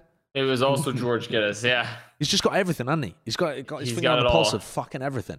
So Navi's a massive organization. I think, am I right in saying they're the biggest CIS organization? They certainly feel like it. VP. Sure, I, Virtus I Pro think they're the massive best, as but, well. or, or the biggest, but I think they're they're up there with VP. right. And like Gambit is slightly below them. But Navi are a big, well respected organization looking apparently to make their entrance into Valorant by investing in CIS talent. I would, would love to see this. I absolutely welcome this. The CIS scene is really small. People in Russia and the rest of CIS, they fucking love Counter Strike. I don't know whether we're, I don't know whether Valorant is ever going to win over CIS more so than C, more so than Counter Strike. I just don't even know whether that is feasible. But at least it's at least they're investing some resources into that region. And we've already seen with Gambit that there's crazy players there. So I think this is really cool. Yeah. They're apparently picking um, Cloud from Crow Crowd, which is the team that Durka came from, or was it Magnum who came from? yes, no, from uh, Durka came from Crow Crowd. Yeah. Okay, so that that guy Cloud uh, um, is going to spearhead the roster, according to to George Geddes Okay. and his sources. So who knows? I, I also heard a rumor that they were looking into one of the the um, the CIS teams. I forgot what their name was, but it had like SSK seven on the team. Oh, which is that's worst players, player. isn't it? Worst, Worst players. players. Yeah. Yeah. They were looking into maybe taking that core and mixing it in with some other pieces as well. So I don't know. I think this is really interesting, and I hope that they can not pull a T1. Yeah. Not pull the T1. Yeah. Not Yeah. pull the T1. I mean, at the end of the day, more orgs is always better than less, right? And having more people, especially I think in Europe and that area, to just bring up the overall level of investment is important currently because NA is like the golden goose. Mhm. And so there needs to be just some ways to help that a bit. I think I do love that they're splitting you, that Kurt is splitting you. Yeah, that was like splitting the two different camera boxes, but it's uh overall pretty interesting. All things It is. considered, I I think and no one, especially with CIS being relatively promising. Yeah, it's it is also the most interesting part about this, in my opinion, is that CIS gets cock all viewership. I mean, tiny, tiny, tiny viewership. For the quality of the players, it has the lowest viewership of any proportionally any region. When you think about how good the CIS teams are and the players mm-hmm. are, there's a couple thousand people watching the games. It's tiny. So the fact that Navi are even willing to invest indicates that they to me, either they believe that that viewership is going to grow, which I don't think it will particularly, or they are looking to find a team that's good enough to get into EMEA challenge, EMEA finals, where the viewership is larger. It's within 100,000, 200,000. Or they're looking to go and see if they can get to Berlin, where the viewership is 300,000, 700,000, a million if you're able to get to the finals or whatever. So I, I think that if you are going to invest in the CIS region, you've got to make a God squad. You really have to in order to get any of your money back um, in terms of eyeballs on your content. So it puts the stakes pretty highly for Navi. They've got to convert on this. This isn't some dribbly North American organization where they can just pick up some all right players and still get 100k people watching them. They, they have, these guys have got to make it to EMEA or bust if they want any kind of re, uh, return on investment. That's kind of cool. Yeah, Yeah. that's sick. I, I think Navi is an org that can do it. They have the infrastructure. They've proven that they can make Counter Strike teams over multiple years, different rosters and whatnot. So they know what they're doing in attack FPS, um, unlike some other orgs.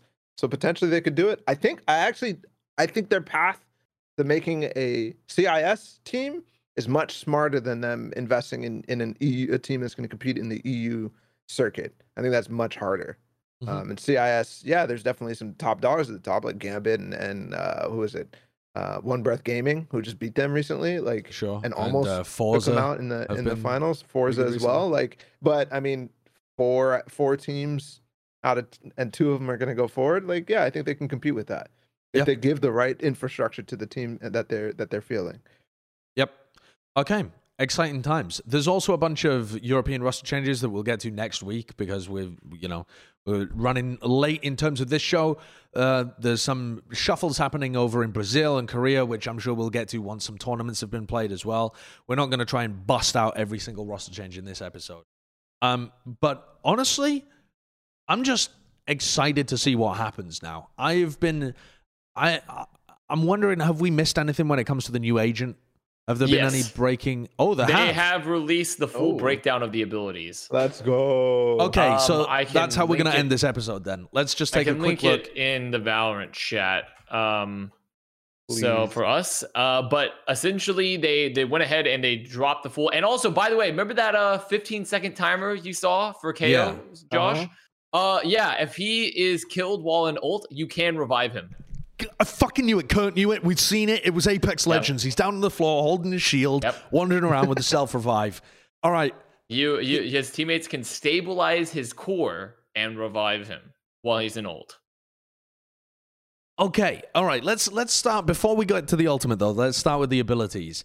Um, have we got the? Oh, okay. Here we go. The breakdown from Valorant News from a Dexerto article. Uh, ability one, zero point. So this is the knife. Yes. So it's not a quick cast. You have to equip it and then throw it.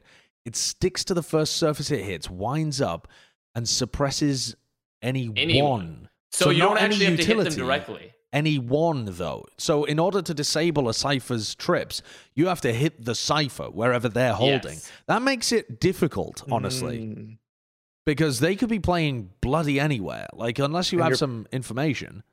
You're, you're peeking somebody. You have to peek somebody. It doesn't bounce, right? So it's like Yeah, but it does have an AoE once it lands. You don't have to literally hit the agent. It- yeah, it's like a Sova dart, but it suppresses if you're able But- to hit them. But also I imagine the- if you sit around cover, it won't hit them and stuff. So. It didn't look like it was Sova dart in terms of the range, though. Sovadart dart is like yeah, what thirty meters.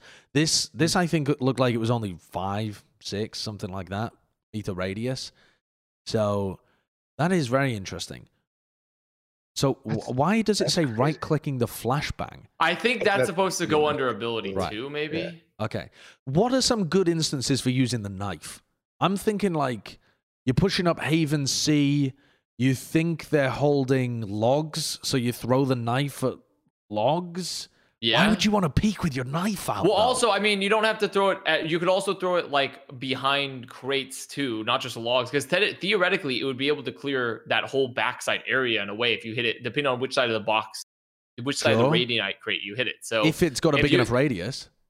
Yeah, that's true. If it has a big enough radius. So we don't really know what the radius of it is, but if it could clear the whole back site, like if you can throw it on the other side of the Radianite crate, like above the crate where people generally like an Astra would play with their star, like ready to pop stars, you could hit the Astra, suppress them, and then be able to walk on the site a lot easier. so. What do you, we think suppressing just means no abilities using the, that's what in that's the- what I it's think been so. confirmed suppressing means that you cannot use abilities while suppressed. Yeah, that's pretty. So, hu- I mean, I'm it- thinking like trying to disable a Jett dash before the uh, execute happens. Yeah. Ooh, using it defensively. I was too. I was only thinking in my brain about KAY/O on attack. Yeah, on defense that is pretty huge for shutting down utility coming into the site.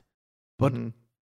yeah, I, and also am just still can't get over the fact that you're gonna have to peek somebody. You have to have them in the line of sight because it doesn't bounce. So but can you're you just do gonna one tap. lineups? No, Can Uh, you do maybe. Does lineups? it with arc? it? Well, I mean, there are some lineups, and you could throw it like maybe over like the top to hit the top of like corners of geom of like you know geometry and stuff, and like have it like I'm thinking like a Sova dart, where yeah. you just Oh, can't bro. bounce it. Dude, what's just come through my head is you know um you know Lothar's tweet where he said set up lineups for the Vipers lineups. You could maybe set up lineups for knife lineups so that they would hit co- common lineup spots. Areas, yeah. So then there's just also like you could you could throw it way up in the air and it comes down, right? So like you know, there's there's From what I saw in the in the video, it did not seem like it arced. It did not seem like it had a projectile. yeah, Man, I mean, just it was a seemed like it projectile, a but it didn't straight seem. It was just it was just hit scan type of. Yeah, but it fair tough to fair tell, right? So Okay, well, anyway, Flash. But I, I love that they've called it a flash drive I, and then fragment. That are terrible. Yeah, all right. Equip a flash grenade. Fire to throw. The flash grenade explodes after a short fuse, blinding anyone in line of sight. So it's a little. I mean, that just sounds like they're trying to make it very similar, honestly, to a CS flash, is what this seems like, except it doesn't bounce. It just. Because you can right click the flashbang It to. in one point. the right click cooks it. Yeah, where it just it, it it flashes sooner. So versus essentially is like half the t- close to half the time. It'll just like immediate pop flash type of thing. Right.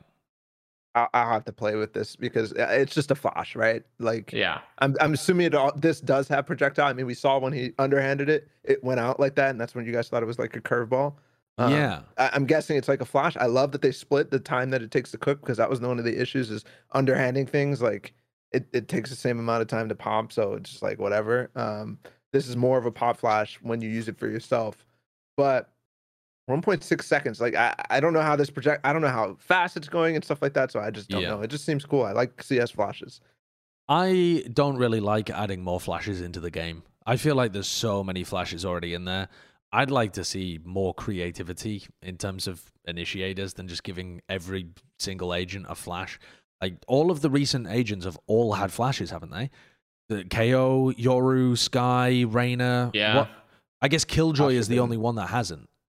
Oh, sure, Astra as well. But every everything that's been a duelist or an initiator that they've released has had a flash. Mhm. Right? I think Yeah. yeah. I'd love for them to get a little more creative I- like Sova, but I guess this is still creative enough. It has the the whole anti-utility. I think that having a lot of flashes in the game is fine if we continue to go big maps. Like Breeze, I'm fuck I'm fine with flashes. But these small maps are impossible to deal with with with seven flashes or something like that.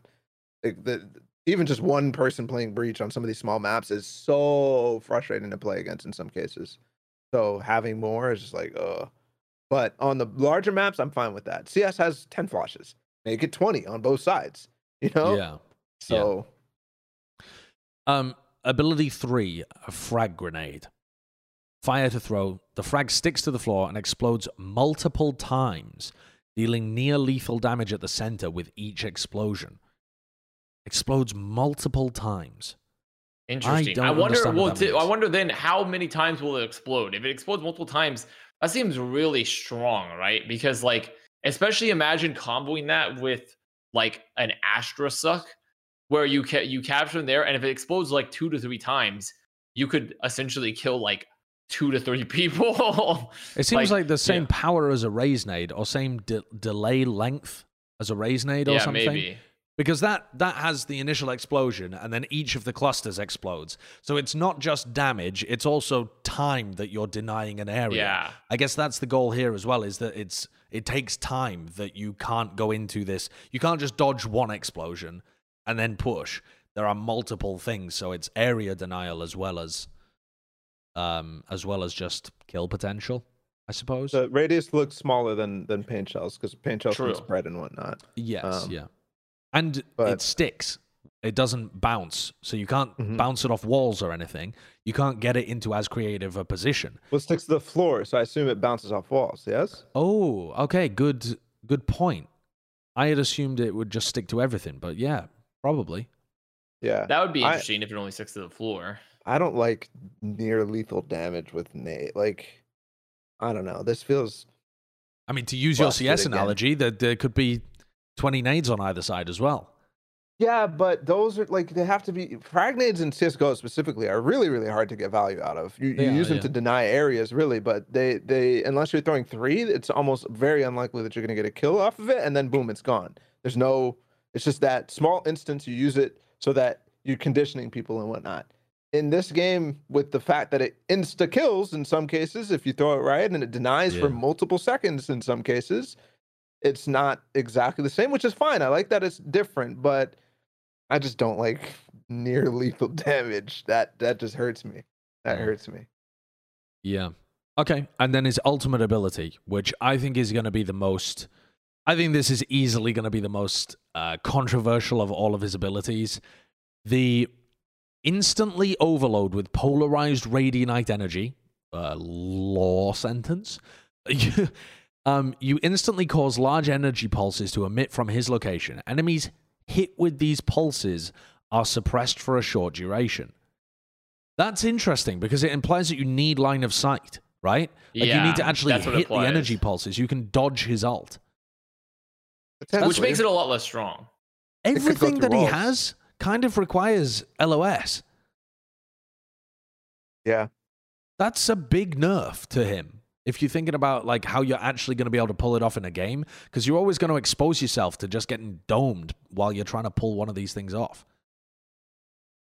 I mean, maybe that's why they gave him the flash potentially, so the flash can set up like the flash and the nades are able to set him up to get more LOS opportunities.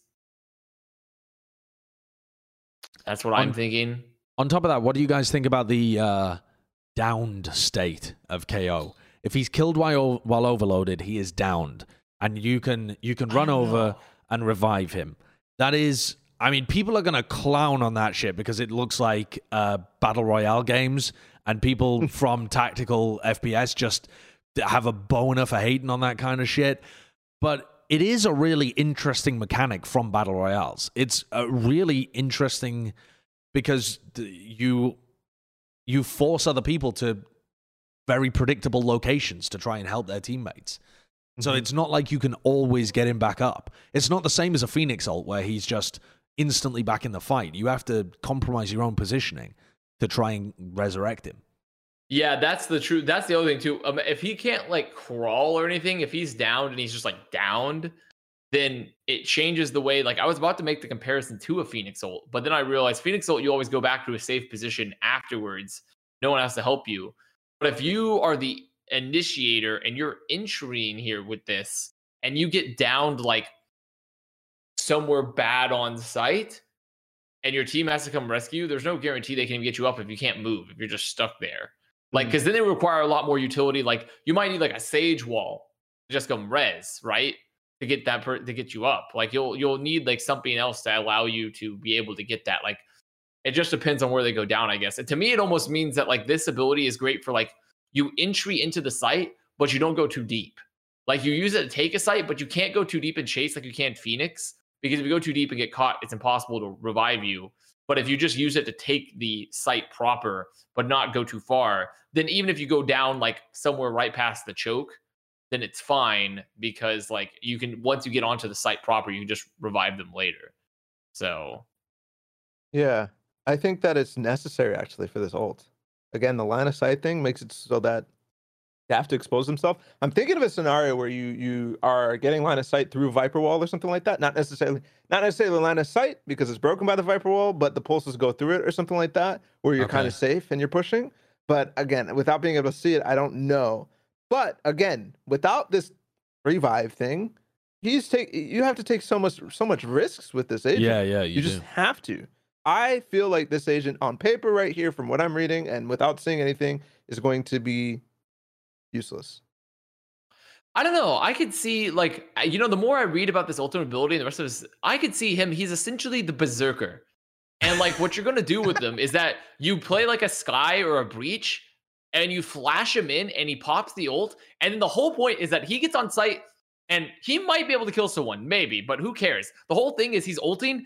Flash him in, and he runs the fuck in just to suppress everyone, and then he gets shot and is down. Mhm. But then everyone's suppressed, and then you Yes. get in and, and clean up, and then you revive him I to me, that sounds that's what I see. That's what I see like him working as. yeah. I, I think that sounds great, but that's f- uh, surrounding an ultimate. And when I look at his abilities themselves, depending on the power of the nade, depending on the power of the nade, if that's strong, okay, maybe there's a case to be made. But all the other abilities, I can get a flash with Skye that gives me info. I, Yeah. I don't need to peek to suppress shit. His bread and break it. butter his bread and butter the thing that you're going to try and get value out of every single round is that ability one it's zero It's a point gimmick. because you can get you can get value out of uh, uh, nades and flashes from everybody else. And you can't mm-hmm. pick an agent just to play off their ultimate. You can farm ult orbs all fucking day long but you still need some ability to win rounds with it without the ultimate online.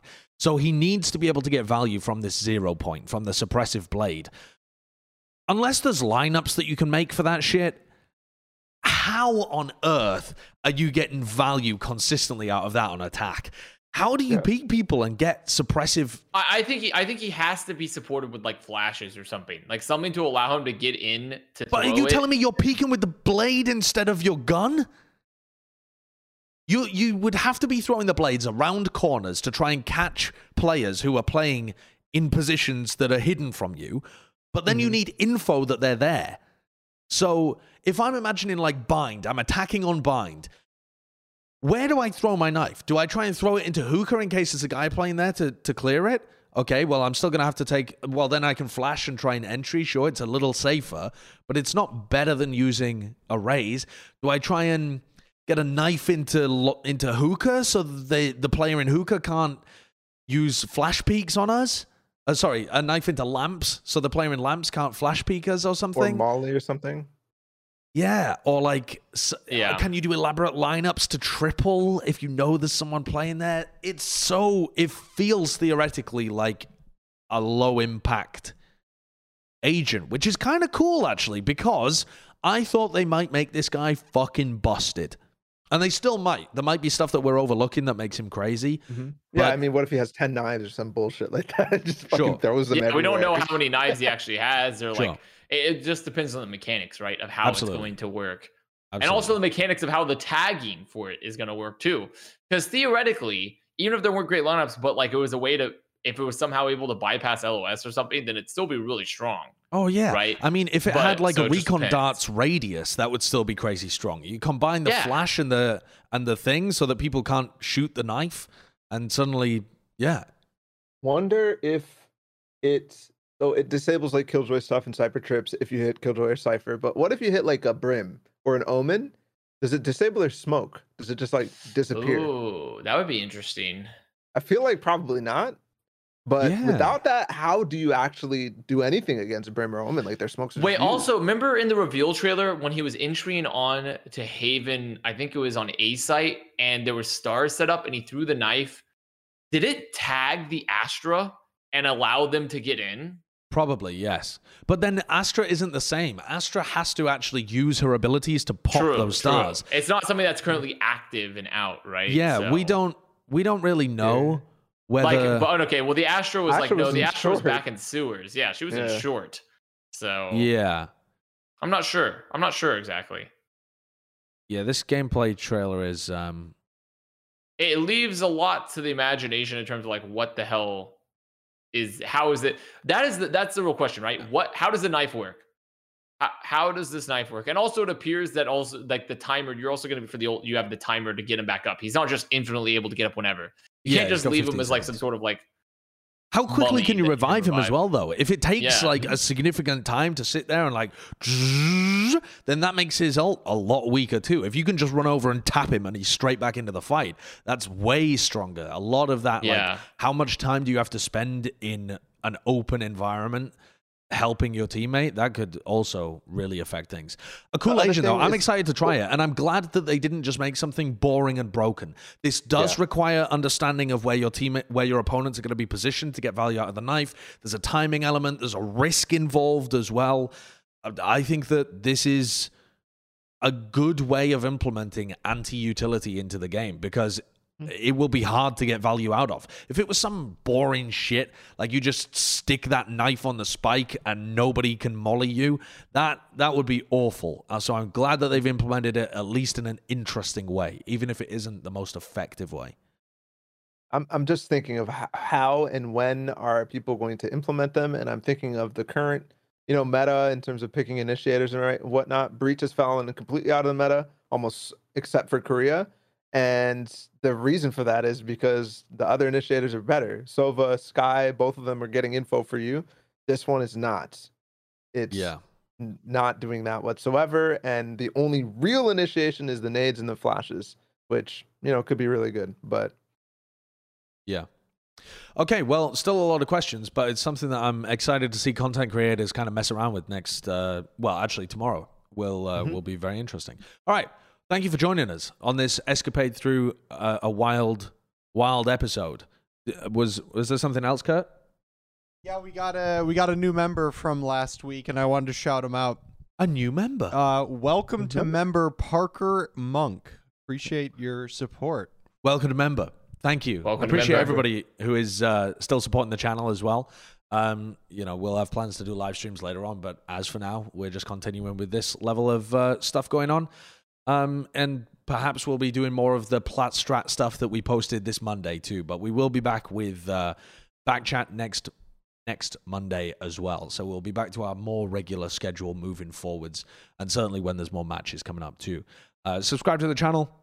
You'll see all of the cool content that's coming out, not just the regular podcast, but our interview series and the strats kind of stuff.